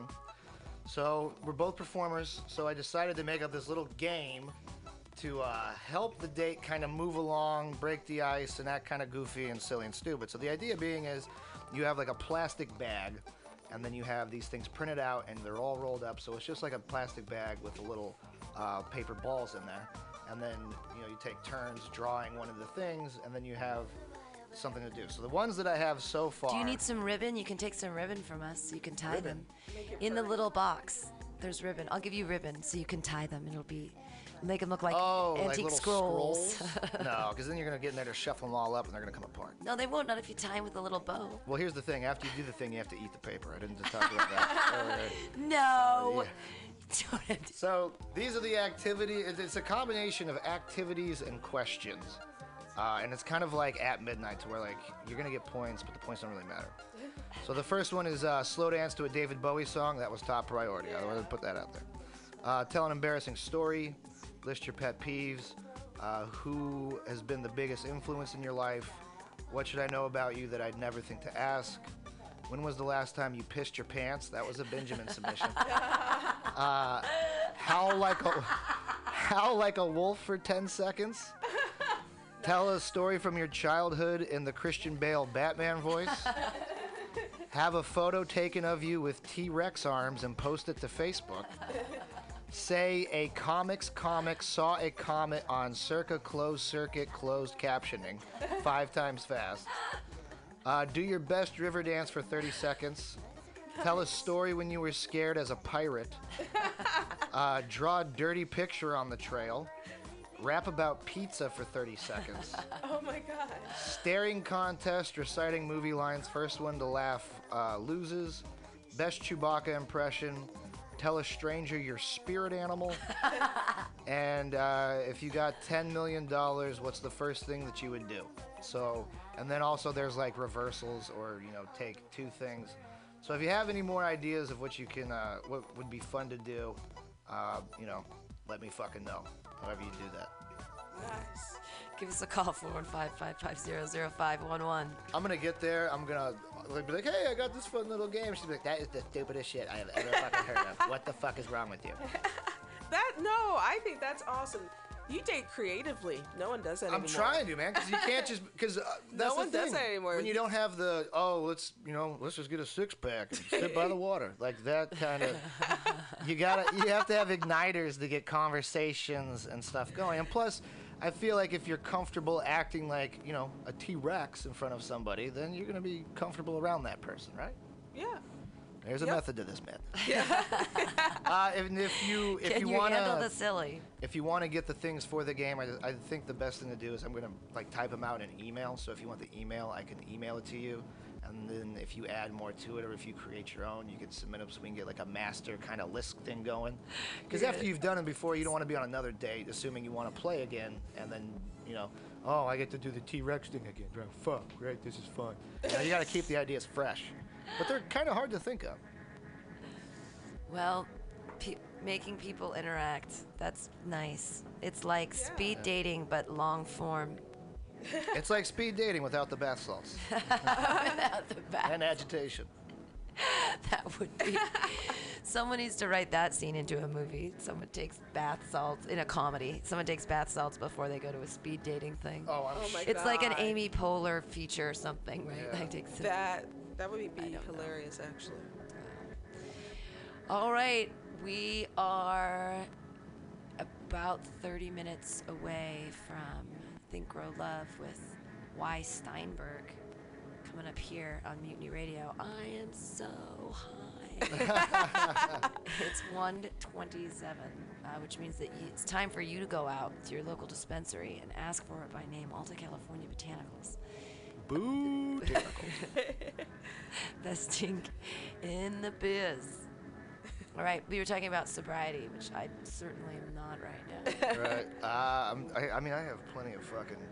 I was a drunk idiot guy. One time I was at a fancy upscale friend of a friend's place, wasted as fuck again, and uh, it was like a nice like condo that they had, and uh, I was there. You know, like they're like, oh, dude, this is Steve. He's our buddy. He's fun to hang around. He's, it's all good.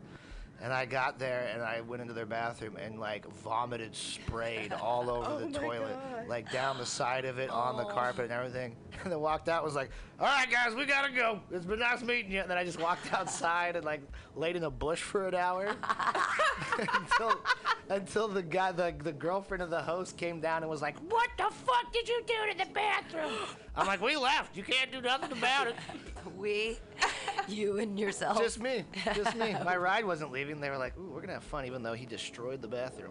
oh my god. wow, you didn't even try to clean it up. I, I didn't have wherewithal. I didn't know anything. I was so embarrassed that this happened because I was like, oh, I got to puke, but I wasn't expecting it to like spray out like a radius. Did you not open the seat? No, I, I don't even think I crouched down. I just went and fucking doused everything with Cheetos or whatever I ate. All your DNA sprayed Oh man, Oh. and your Doritos. there was that. There was one time we played uh, beer pong, but we had Captain Morgan in the Oh, Cubs. Jesus. And I was drinking Ew. Camo XXX tall What the cans. fuck? I, for a while, I had a thing for horrible liquor. So, like Colt 45, King Cobra 40 ounces. Some bullshit. Yeah, I, I thought I was tough by drinking this shit. Oh no, it was just very unpleasant to be around. Oh no way. I don't like malt liquor. It does not go with my self. I don't. I can't. Hell deal it. no. I don't like no 40s. That shit tastes like piss. Yeah. And when it's warm, ugh, even warm piss. Even like when it's Miller, it's still it's like ooh. Uh, one time I had a, a buddy that went to Europe and he went to Holland and he bought a bottle of absinthe and mailed it back to me and it was like a traditional like wormwood recipe kind of thing. Nice. And uh, so me and uh, my cousin's husband, who I think they were just dating then, and uh, one of his buddies, we meet up in Concord or somewhere. And uh, like you're supposed to prepare absinthe by it's supposed to be like incredibly chilled, like Jägermeister, right? And you're supposed to pour it over a sugar cube to kind of cut out some of the bitterness and like with water and stuff. And like there's like have special absinthe tools Yeah, that you use. the. You light the sugar Yeah. on fire and then This shit sat in my car in the sun for two days. Then we poured it into fucking oversized wine glasses and shot it. What? And uh, th- it was funny. The f- I I fucking choked it down, and I thought to myself, there is n- like there. I don't hate myself enough to drink this like regularly. And then the cousin's husband put it in, and it just came right back out. And then he thanked me for it, and I was like, that's pretty nice. Like I gave you something that made you throw up. Like your body reacted as if it was Drano. oh and my. he thanked me for it. Oh hell no. Well, I had it at a bar here in the Mission years ago when it became legal or whatever here, and some absinthe company was having a party and they were like twelve dollars a piece, and they were doing it with all their sugar and all their shit and blah blah. And I'm like, twelve bucks, Jesus, it's not worth that much to me. I think Marilyn Manson got into the absinthe market for like a little while. He had his own absinthe. We used to have absinthe at the bar that I worked at in Chicago, and we used to do it the classic way like that. It was really fun. Was it, it was C.S. Lewis was really big on that shit when he was doing the line Was "The Witch he? in the Wardrobe." I think. Wow, I that's think that's cool. how I had first encountered it. Was looking at his Wikipedia page. That's cool. Yeah. Because C.S. Lewis was super Christian. Anyway, we don't have to get So into that go. today. Line it down here on the botanical dash. Jesus wasn't sober. He loved wine. yeah, exactly. He was a good dude. yeah, he liked wine, man. We should say something about David Bowie and stuff. Yeah. You were sad about Oh it. yeah, dude, I, I cried like a little baby You for about a day. Oh yeah, dude. Oh. I uh he's like like my he's one of my favorite heroes. He totally Really? was, yeah. My aunt took me to go see him with Nine Inch Nails when I was 14 at Riverport Amphitheater in St. Oh Louis. Oh shit! now it's like fucking old Navy fun zone or something. Some corporation bought it. Of course, of course they did. This is in St. Louis, by the way, and it like changed my life. It really did. It was really, it's really Was weird. Bowie like, headlining? Uh, He yeah, it was the have been, outside. right? It was the outside tour. Outside Lands? No, outside tour. Oh, outside tour. His album, the tour. Oh, Yes, oh, yes, okay. I see where you're. And it was just the It- opening band was just It was awesome too. It was just yeah. It was really a, like one of those experiences like when you see one of your favorite artists and you're just like frozen. It was like that, you know. And I have everything by him, everything. And I, I keep spinning around in this chair, so. um, but like you know, I'm sorry for your loss then. yeah, everyone everyone's been like saying that to me, like I knew him. But it's weird, like I I've been reading some like the feeds and stuff, and like I'm not the only asshole that feels that way. So No, yeah. th- actually, I've been really surprised about the reaction to his loss because, like, you know, we- Lemmy just died and uh, Scott Weiland just died, but like, there hasn't been the outpouring of Yeah. emotions. Natalie like Cole Bowie. fans. Now- Where Natalie are Cole, they? Yeah. But I, I feel like a lot more females were into David Bowie than they were necessarily like Lemmy or Scott Weiland.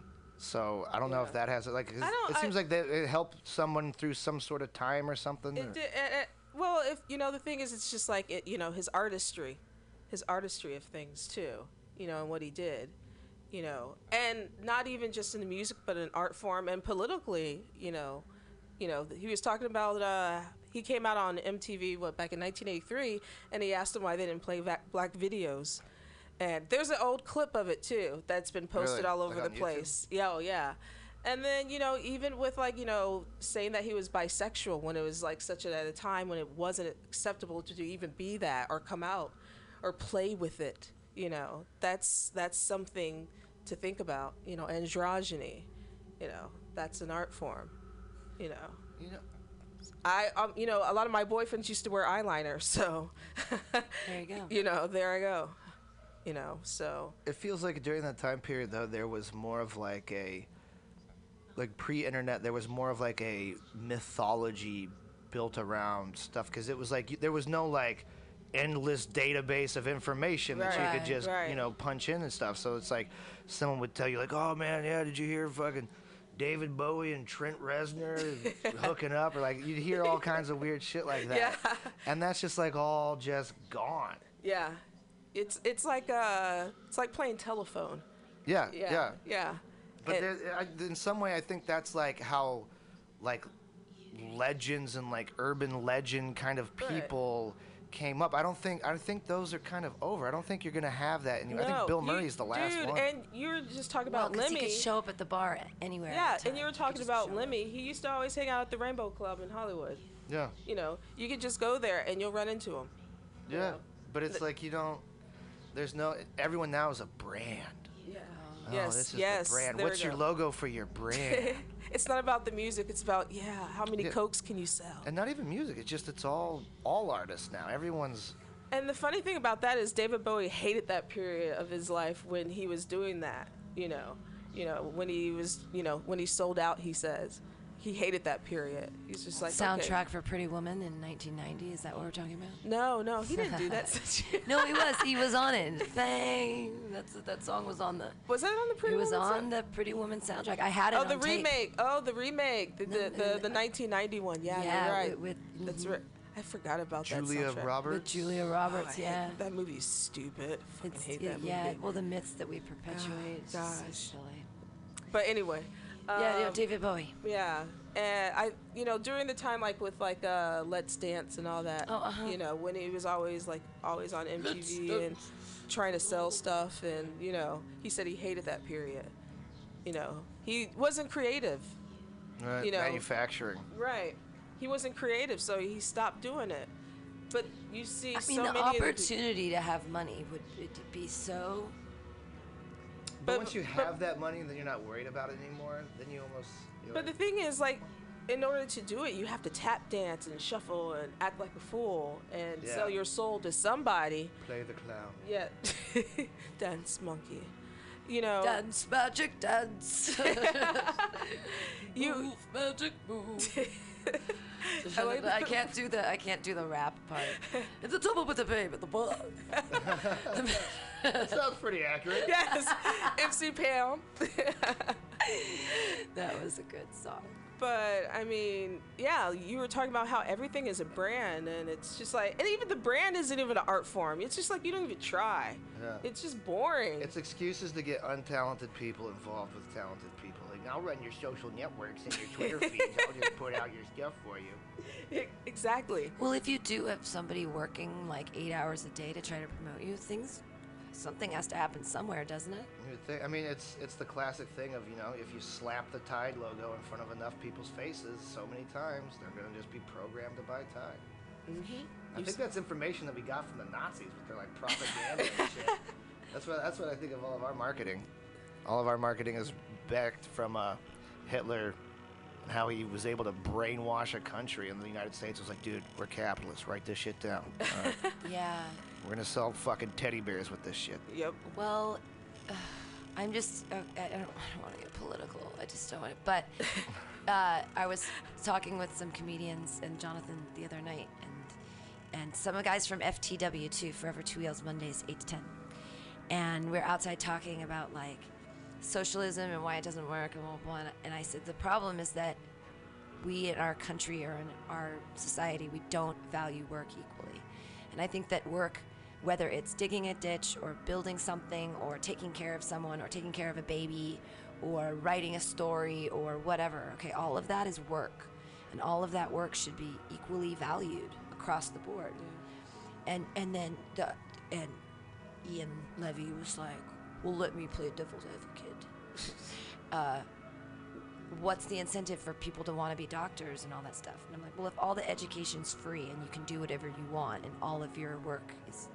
valued the same, then you can do whatever you want to do. You just have to work at something. And it'll eventually work out because people will want to be doctors and people will want to be lawyers and all, it's just socialism. You just don't, just all work is valued the same. But people can't do that. They're like, well, the people that make my clothes, the Bangladeshi, there needs to be less. Or, like, we're all people, and everybody can give their skills equally. And I, it bothers me that some people's work, which is harder than ours, is valued like so less. Yeah, but then that would get boring. you wouldn't have anyone to fight and cuss about. Well, but wouldn't it be better if instead of spending time fighting and cussing, we all found ways to like build together? And I sound like Time There's it. No, if we just sat around and looked at rainbows and petted our dogs and you know fed each other's cats, this we could make this happen. No, there's Furry there's people things. genetically that are just cunts, and that's because of those people. And as we get more people on this planet, we get more cunts. All right, our Yeah. cunt levels are rising and skyrocketing through the, the stock market's roof. crashing, the cunt market's rising. And we need to. I think we should give everyone a three foot by like inch and a half stick. And if someone fucks with you bad enough, and you have the capabilities to hit them with your stick, you should be able to hit them with a stick. and you know, if they if they're somewhere else and you know they're away from you and they can't interfere, then you can't hit them with your stick. So you can't give them, you know. I'm just saying, if we all just hit each other with sticks, I think we could get to the bottom of the cunt market issue. Uh, you know, I, I do kind of agree with you a little bit in that. Take a there have- swing. well, there have been times where there, I, well, for it to be acceptable for me, and, and metaphorically speaking, to be able to be like, to tell someone when they're being a cunt, to be like, you know, I wouldn't want to use like the literal stick, but if you could like actually be honest with people and they would take it and you would say like, wow, you are really being a cunt right now. And they were like, "Oh, I can take that feedback in some way. Oh no, that's that's not gonna happen. Change." No one, no one wants to hear that they're a cunt unless they're at the rock bottom. No one wants. To. We're putting feminism back like five to seven years, but we're pushing comedy forward. I feel like at least six to seven months. Anything, anything where it's just about one person or one group getting better shit. I, I, mean, I feel like you're like, it's like almost like a reverse racism. Like it's not like these people should get more of this. It's like all people should be at this level, and if they're not at this level, we need to you know make sure they get up to that level. Not like, oh, I'm a female, so I'm supreme ruler of the universe because I cut my hair short and I've got a mustache. Like that's not. I don't enjoy that kind of feminism. I don't support those people. All right, you can blow your F-ness out your assholes. Fair enough. I got nothing on that one. I got nothing. It's okay. You're- you're- See, if we had a stick, maybe we could push the dialogue. we could figure it out. Uh, if you guys come down to the studio on 21st in Florida, 2781 21st Street, there's this really kind of cool, weird new art thing up, and it's all of these labor um, heroes from the world. Uh, I, uh, some of them I didn't know who they are, and, but they're all these little explanations, and they're written by uh, Bill Morgan, who is the Bee on Saturdays from 10 to noon, and his show is called Labor and Love, and it's all about like labor issues and communism and stuff. Dude, it's really sad to come down here and read these things and see the kind of shit that someone had to sacrifice their life in order to achieve. It, it's like and we take it for Harry granted Harry now. Bridges was gunned down because he said he should have a 15 minute break. It's like, oh Yeah, my well- god, man. That Yeah. shit was fucking like it was borderline slavery, basically. Like there was not really work. It was just rich people and dumb fucks who put widgets together.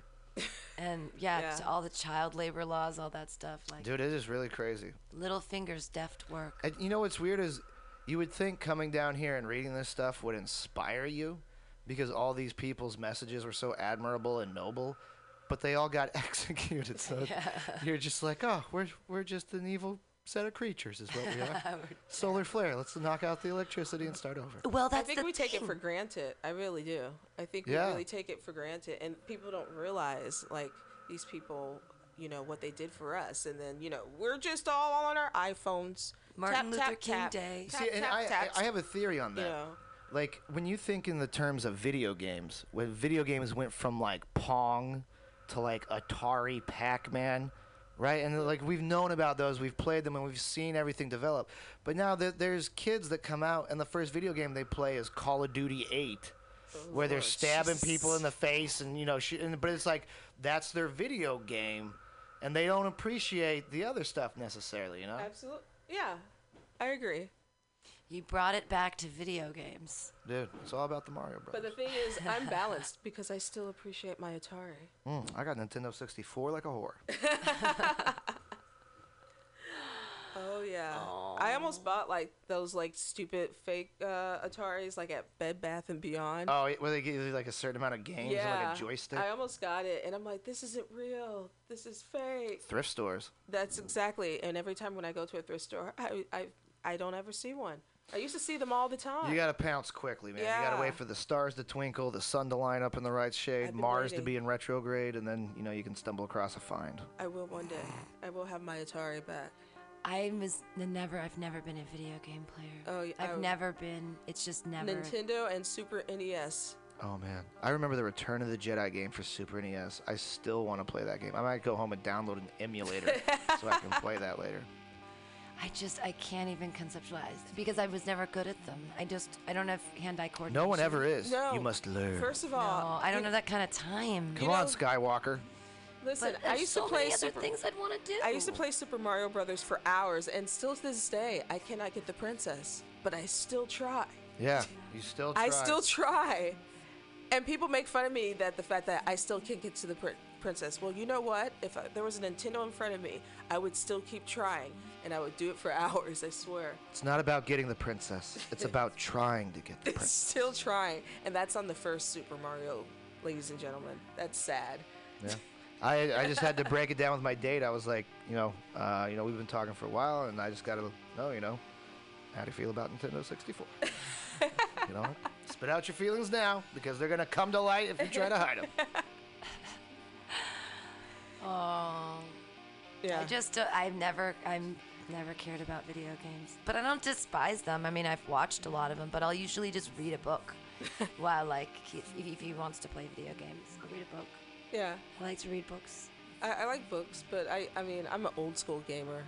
Yeah. I'm old school. I stopped. give me I cartridges or give me death. Exactly. I'm I'm one of those. So, and I lost everything after 1997. So, that's yeah. I, I just never experienced any modicum of success playing the games, and so I think I gave up so quickly because I just Determination. Dude, interactive story, man. You got to earn your story. You got to get all the flowers. You got to get the sunshine rays and the fucking blue flute. And the- Otherwise, you don't find out what happens to Jerry. it's like you're. I have no idea what you're talking. Well, about. see, that's like me and Pete. We play video games, but I'm the kind of person where I play video games. I immediately set it on the hardest difficulty setting possible, and then like let's let's fucking play, son. Let's get some skill going. Where he's like, you know, he's putting in God mode codes and shit, and he's cheating and stuff.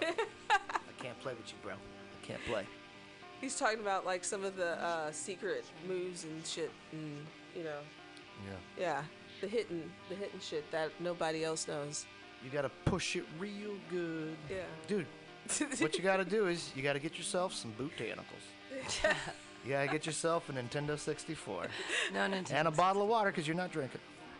And then you gotta get in there and you gotta hammer out Legend of Zelda. They just had a thing. Legend. Oh, I a blind guy beat Zelda for Nintendo 64. No way. It took him five years, but he beat it just based off of audio cues of like the guys like click, click, click, click, click, click, click as they run along, and then you know the monster making a noise. That's, That's insane. Insane. And I guess he live broadcasted himself trying this. So it's so weird to see someone playing a video game and they're not facing the screen. Like it's like his left ear is like lining up to the screen and he's just working the controller listening. Oh, damn. It's fucking trippy, man. With that, uh, this has been the AltaCast here on MutinyRadio.fm. Took us in a weird direction at the end there with the uh, video games. with the video games. If but you're not that- Alta, that's you're not trying hard enough. If you're not Alta, you're. Uh, I'm definitely on that. Uh, thank you guys for joining us here on the AltaCast. Um, I'm Pam Benjamin. I've been joined by Latoya, the Sheriff of Truthwin, and Steve Poggi. Old dumb face. that's my that's my radio name now. Old dumb face.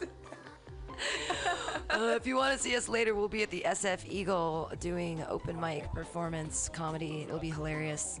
Uh, otherwise, you can always stop by here on Fridays for Pamtastic's Comedy Clubhouse, or earlier than that for happy hour if you want to get a set in, if you're so inclined to that sort of persuasion. Yeah. Um, other And I'll than be here in February.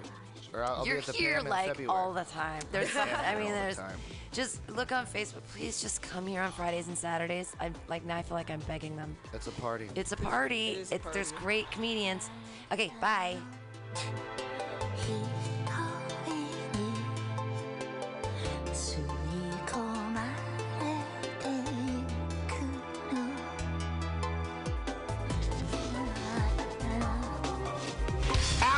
Ed! Can you tell me what food relieves insomnia, anxiety, stress, chronic brain, depression, nausea, and can induce euphoria and stimulate appetite? I'm gonna guess waffles. Yo, that is incorrect. Actually, Alex, the food I'm talking about are cannabis-based medicinal extracts. Cannabis-based medicinal extracts? That sounds like you're smoking drugs, Ed. No, baby! There are smokeless, safe, and less expensive alternative to smoking. But can I use it to sleep? Yes, baby! Good.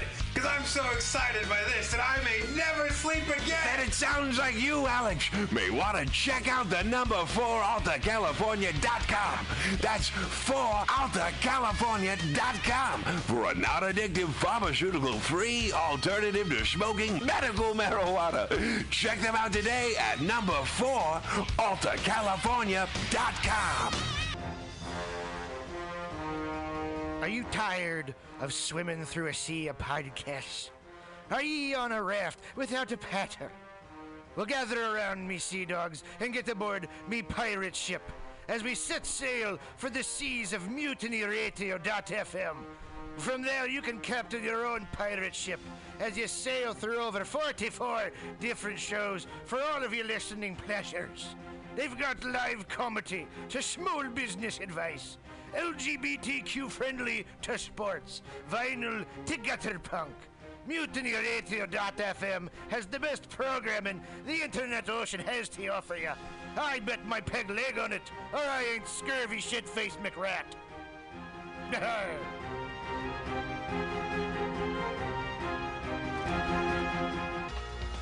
Hey, you. Who, me? Yeah, you. You look like the kind of person who has a sense of humor. Oh, is, is the radio talking to me? No, I'm on an internet podcast. I- I'm talking to an internet podcast? Don't be silly. It's a one way form of communication. But I don't want you to miss out on the Mutiny Radio Comedy Festival 2016 from March 2nd through 6th.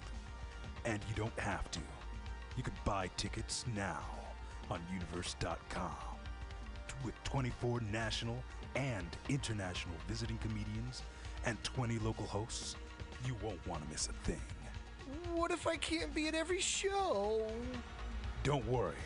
All shows will be available for free download at mutinyradio.fm until the internet falls apart. Oh, podcast God, I can't wait to listen to all these great comedy shows and everything else that's cool at MutinyRadio.fm before the internet falls apart. You too won't want to miss a bit of the Mutiny Radio Comedy Festival from March 2nd through 6th, 2016. Buy tickets now. Brought to you by Subliminal SF, PBR, The Eagle SF, Brainwash Cafe, Asiento, and the great people at Alta California Botanicals.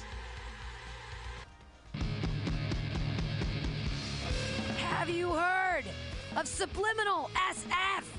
Visual and auditory mind control, graphic design, physical merchandise, live music promotions. Go! www.subliminalsf.com for the most amazing t shirts you've ever seen, graphic design for every need, and live music promotion at some of the best bars in San Francisco. That's Subliminal SF, visual and auditory mind control. Go to subliminalsf.com now.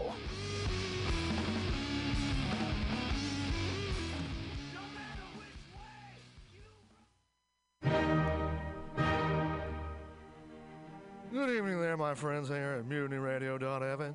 Chester Cashcock here, and giving you my love and regard as well as movies over there. And uh, I just wanted to let you guys know that anytime I go swimming in my vault of rare coins and piles and piles of filthy cash, I can't help but listen to Pamtastic's Comedy Clubhouse every Friday from 8 to 10 p.m. I mean, if anyone who knows anything about comedy knows that Pamtastics books the best of San Francisco and beyond's underground comics. It's a great showcase, and they have a fun time at Pamtastics deep in the Mission District where you can laugh off your tushy for a mere $5 every Friday to 10 p.m. And I laugh because $5, I mean, that's what I use to wipe my tushy with. So to laugh it off for a mere $5 is indubitious. But if you can't make it to Mutiny Radio, well, don't even worry. Don't fret at all.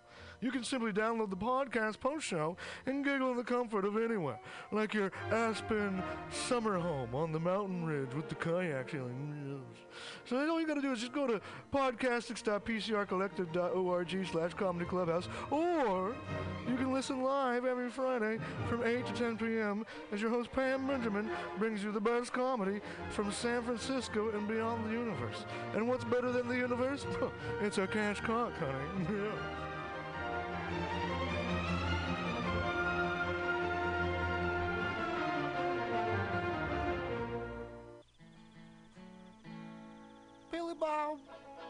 you ever want to be funny? Well, my dogs think I'm funny, Daryl. Well, I mean, you ever want to be like in front of an audience, like other than like squirrels, dogs, and dead peasants? Oh, shit. From time to time, I've given it a thought or two. You know, if you go to Joke Workshop, there's more than two peoples paying attention to your jokes, and they ain't even gonna be jerks about it. Daryl, are you serious? I can get people to listen to my jokes? And they'll even say nice things to you before they tell you how to get improvements. No way. What is this dag nabbit thing called? It's Joke Workshop.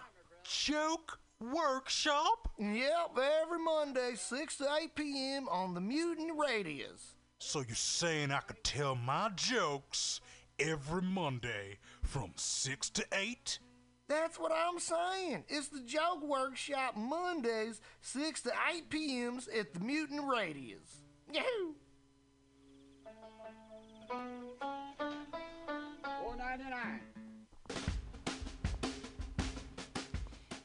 The dictionary definition of the adjective eclectic is selecting or choosing from various sources. When Bay Area musician J.D. Buell brings you Morning Train Wednesday 10 a.m. to noon on Mutiny Radio, that is exactly what he does. Select music from various sources to give you a unique listening experience. Rock, pop, jazz, bluegrass, gospel, funk, reggae, folk, blues, country and western, electronica, soul, disco, rhythm and blues, punk and post punk come together with music from around the world with Buell's passionate and down to earth delivery. In an age of personal music delivery systems, J.D. Buell carries on the values of progressive FM radio when a listener could actually have a relationship with a programmer, someone who would create an eclectic musical environment wherein both listener and host find fulfillment. The Morning Train with J.D. Buell, Wednesday, 10 to noon on mutinyradio.fm. Freeform radio for free minds.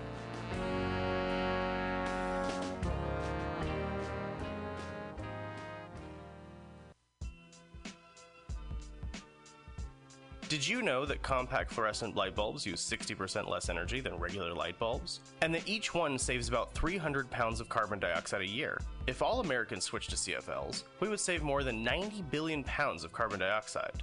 This public service announcement is brought to you by your friends at Muni Radio in San Francisco.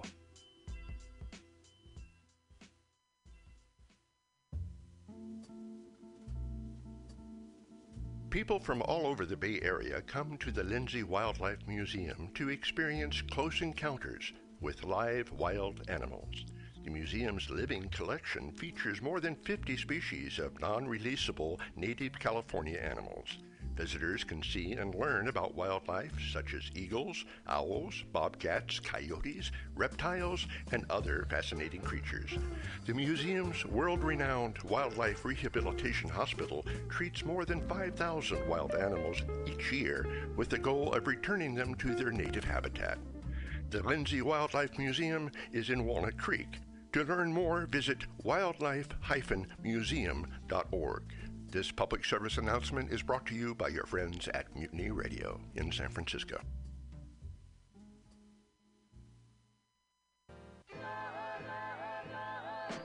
Safe sex is more than just avoiding STIs and pregnancy, no matter what you're into.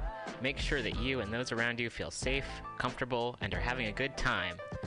This public service announcement is brought to you by your friends at Mutiny Radio. Meals on Wheels is dedicated to fostering independent living for San Francisco seniors by providing hot, nutritious meals delivered to their homes. They're committed to fostering independent living for as long as possible. For more information, please call Meals on Wheels at 415 920 1111. This public service announcement is brought to you by your friends at Mutiny Radio in San Francisco.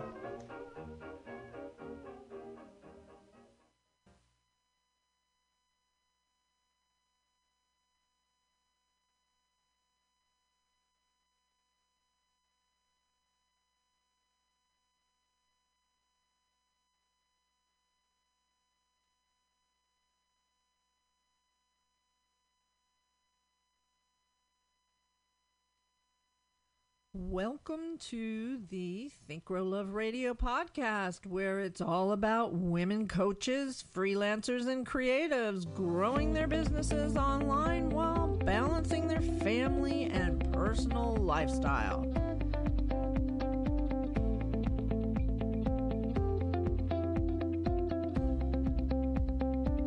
Hey, everybody. Yehudit Steinberg here, and thank you so much for joining me here today for another episode of Think Grow Love Radio.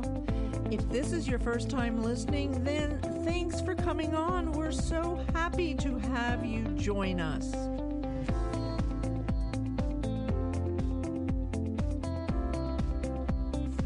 What we do here. Welcome to Strictly Bad Vibes, your personal complaint department.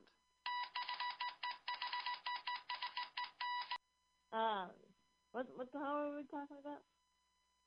Um, whiny people and their stupid complaints that we requested they send us. Why do we do this? Why why are we? None of which matters in this equation because it is his choice to carry such horse shit on the fucking train. And he was yelling. He was like, "Move it, bitch! Move it, bitch!" And uh, and uh, I wasn't. I wasn't. I'm just not. I'm not moving it. You know, I've arrived. Why should I move? I don't like what work has been giving us at our free lunches. One one five three four zero one nine seven six, and it does not spell anything. One one five three four zero one nine seven six. Go for it. Call in, guys.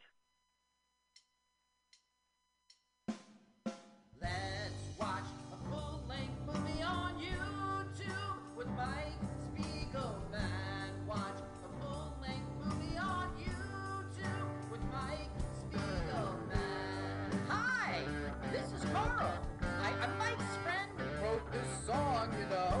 You should follow me on Twitter. It's 11 underscores. You know, I love going to restaurants downtown, turning your frown around, and like everybody,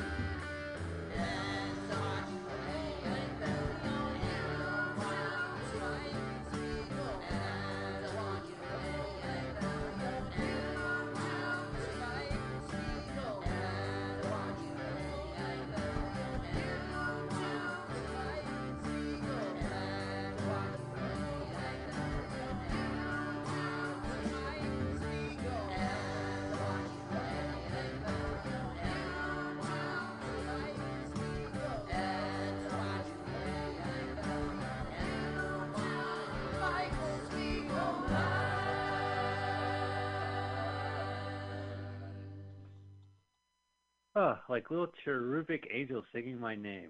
Welcome to Let's Watch a Full Length Movie on YouTube. Unfortunately, better known as, by its acronym. Carl, help me out. L W A F L M O Y T. T. Thank you. You, you, you, actually helped me out. And uh, my name is Mike Spiegelman. I am here with Carl. Hi, Carl. Hi, La Wafflemat. I am here and ready to go. A bot. I never knew that. I also never knew the expression feature length movie, which is probably what we should have called the show. And the, but you know what? Let's move on. Carl, we're going to watch a full length movie and on YouTube and listen to our podcast. What movie are we watching today? Wait, wait, wait. What's our Twitter ha- Twitter feed and handle? And what's the Oh, RSS hashtag? And what's the YouTube? The YouTube? R is HTTPS colon uh, slash splashy. Forward Uh, no, it's uh, check us out. We are we stream live on MutinyRadio.fm. Live being a live stream of our pre-recorded broadcast. And uh, we want to thank Pam Benjamin, the manager. And we're on Sundays at two. We follow a show called The Edge of Insanity with Paul Brumbaugh. You can find him as a podcast as well. His show, The Edge of Insanity. Uh, you can find Twitter handle at LWAFLMOYT. Our YouTube channel is LWAFLMOYT. Our Facebook page is Let's Watch a Full Length Movie on YouTube. Uh, and you can find our blog spot at Let's Watch a Full Length Movie on YouTube.blogspot.com. Did I miss any of them? Uh, no, you said Yes, we have a Twitch. We have a Twitch account, LWAFLMOYT. I think I played two minutes of Yakuza on it, and then my PlayStation 4 broke. So maybe that footage is posted. I don't know. Yeah, it could be karma. It is karma. My PlayStation 4 broke during the pandemic. Yeah, I know that sucks. Whoa! I have to play my PlayStation 3. Are we Uh, well, you know what? today? What are we watching, Mike? Still playing it. Oh well. Okay. All right. All right. Carl, what are we watching? Oh, you know what? Let me answer that question. We were watching my favorite movie of all time, a movie I've seen a million times, a movie I am so glad it's on YouTube. Ladies and gentlemen, we are watching Meatballs 3 from 1986, 85? Seven, seven, seven. 86. Okay, well, Oh, 87. search engine, you put in Meatballs I I I Summer Job 1987. Yes, it's also, I think, I don't know. I mean, I know, well, I do know that Meatballs 4 was originally Ski Lounge, Mm-hmm. Ski, Water Ski Academy, or something like that. It was, and they changed the name. But uh, this one has a subtitle, Summer Job. Uh, it's brilliant. So go ahead and, uh, what channel is hosting this, Carl? Uh, we're gonna watch 80s, 90s movies. 80 apostrophe s space 80s, 90s movies. Ooh, all right, multi uh, characters, and then we'll go, let's go ahead and do it. So, uh, you go ahead and click that link and hit pause immediately. Set your uh, little bar to zero zero zero. Buffer. We're going to do a countdown. Let it buffer, and then uh, we'll do a countdown. And when you hear the magic word go, go ahead and click play. And speaking of magic, Hmm. holy cow, Hmm. he's still alive. Give it up for the one and only, the maestro of the descending numerals, Mr. Countdown King himself. Uh, the world don't move to the beat of just one brum. Let's get ready to brumba. Paul Brumba. Mr. Sunday afternoon, Paul Brumba. Paul Brumba. Wow. Thank you very much for that great intro, Mike. I really, you know, you keep adding monikers to me, man. I'm going to have more aliases than they do at the police What department for me, so I really appreciate that. Um, and it looks I like we're, we're really talking hanging with that. We're still hanging with those people at the 80s and 90s movie channel. Those guys are cranking out the good Um, ones on YouTube. Yeah.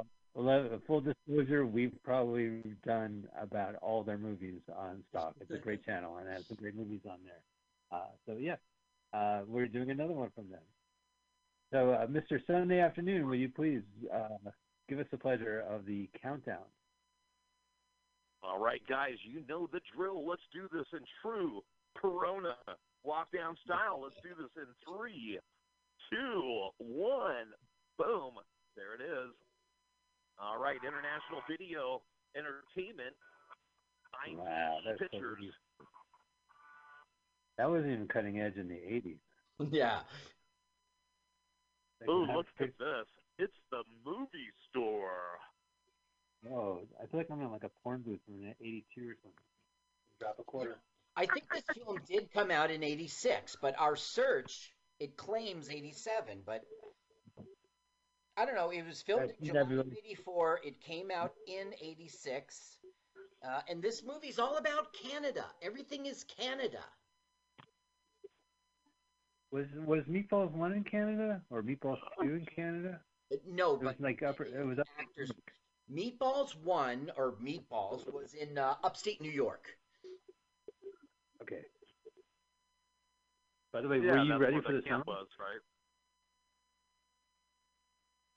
Oh, that's funny.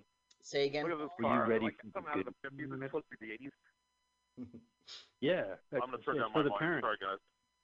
We're opening up in like a flashback, of course. Oh, okay. A flashback is two, I right? was gonna say like No, it's oh, right out of the 50s or something. Yeah, it's the 50s. Oh, right. So the flashback is in the fifties. But the truth This is, is what they. did. it's not. It's a nostalgia place. What outrageous! That would never happen. Mm-hmm. And here's I our like star. Johnny Rocket. Oh, look at There it. it is, younger It's a young Mc. It's a young McDreamy. Yep, Patrick Dempsey. that's exactly right. Mr. Grey's Anatomy So that that looks like the exact. What year did uh, Can't Buy Me Love come out? Same time. Oh, good question. Right. Yes. No, good. Good point. He was a star in teenage comedies at this point. Yep. And He that, was because that was literally about the same era where he broke through. Yeah. Well, he did and I another don't movie think it where was he was. Meatballs Three. I'm sorry, Mike. He did another. I, I didn't. I don't think it was Meatballs Three that broke him through.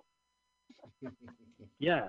Well, he did a movie where it was like based on a true story where he was like a teenage Romeo to wives in World War II whose husbands went off to fight, and he would go like deliver milk or something, and he was known for like controversy for sleeping with their wives. Service. He served Yeah. his Oh, that's funny. That's also that's also that's also like the other one he did. Didn't he do the one with the pe- wasn't he in not Mystic Pizza?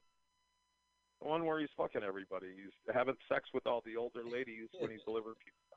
Right. Yeah, he's like a pizza butt. Maybe that's the movie I'm thinking of, but uh, I know I, he was in that for sure.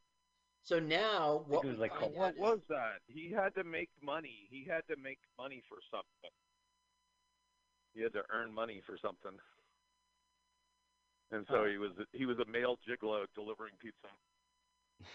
I think he was trying to get money for condoms to fuck uh, wives whose uh, husbands were fighting in World War II. Oh, that's funny. the parallel of a lot of them. race- But anyway, so that's about the same era, right? yeah.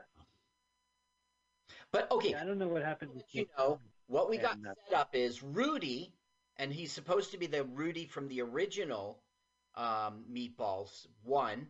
Uh, just got outed. Oh, okay. He's in the corner being nerdy and horny, and then like they did this contest to make him look like a fool, like a sexy girl came up to him. So eh, basically, we just established he's a nerd and he can't get laid. And he's in the first movie. He's, he's the little boy in it. Yeah. Mm-hmm. Rudy. Interesting. So that's he's the only one that, connection. he's the one that uh, he's the one that uh, uh, uh, what do you call it? Uh, Bill Murray's character. Well, he was Was under Bill Murray's wing. He was the nerd kid. and Bill Murray brought him out of his shell, and Right. okay, so now he's like, "Oh, a sexy girl's gonna sit next to me," and he's slighted. So it's just another "he's a nerd who'll never get laid" setup. As he's So the, off to his the summer credit camp. said, the credit said, and introducing Patrick Dempsey. So this is his first movie. Yes, it is. That's exactly right. Yeah. Uh-huh.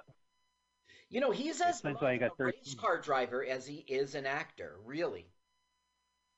In real life? what's Yeah. that? He's a Are race car driver. That's right. Seriously. Really? Uh, It's probably because he gets uh, chased by veterans of World War II, pissed off that he slept with his wife when he was younger.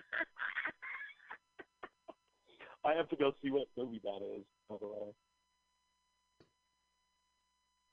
yeah, I guess I didn't.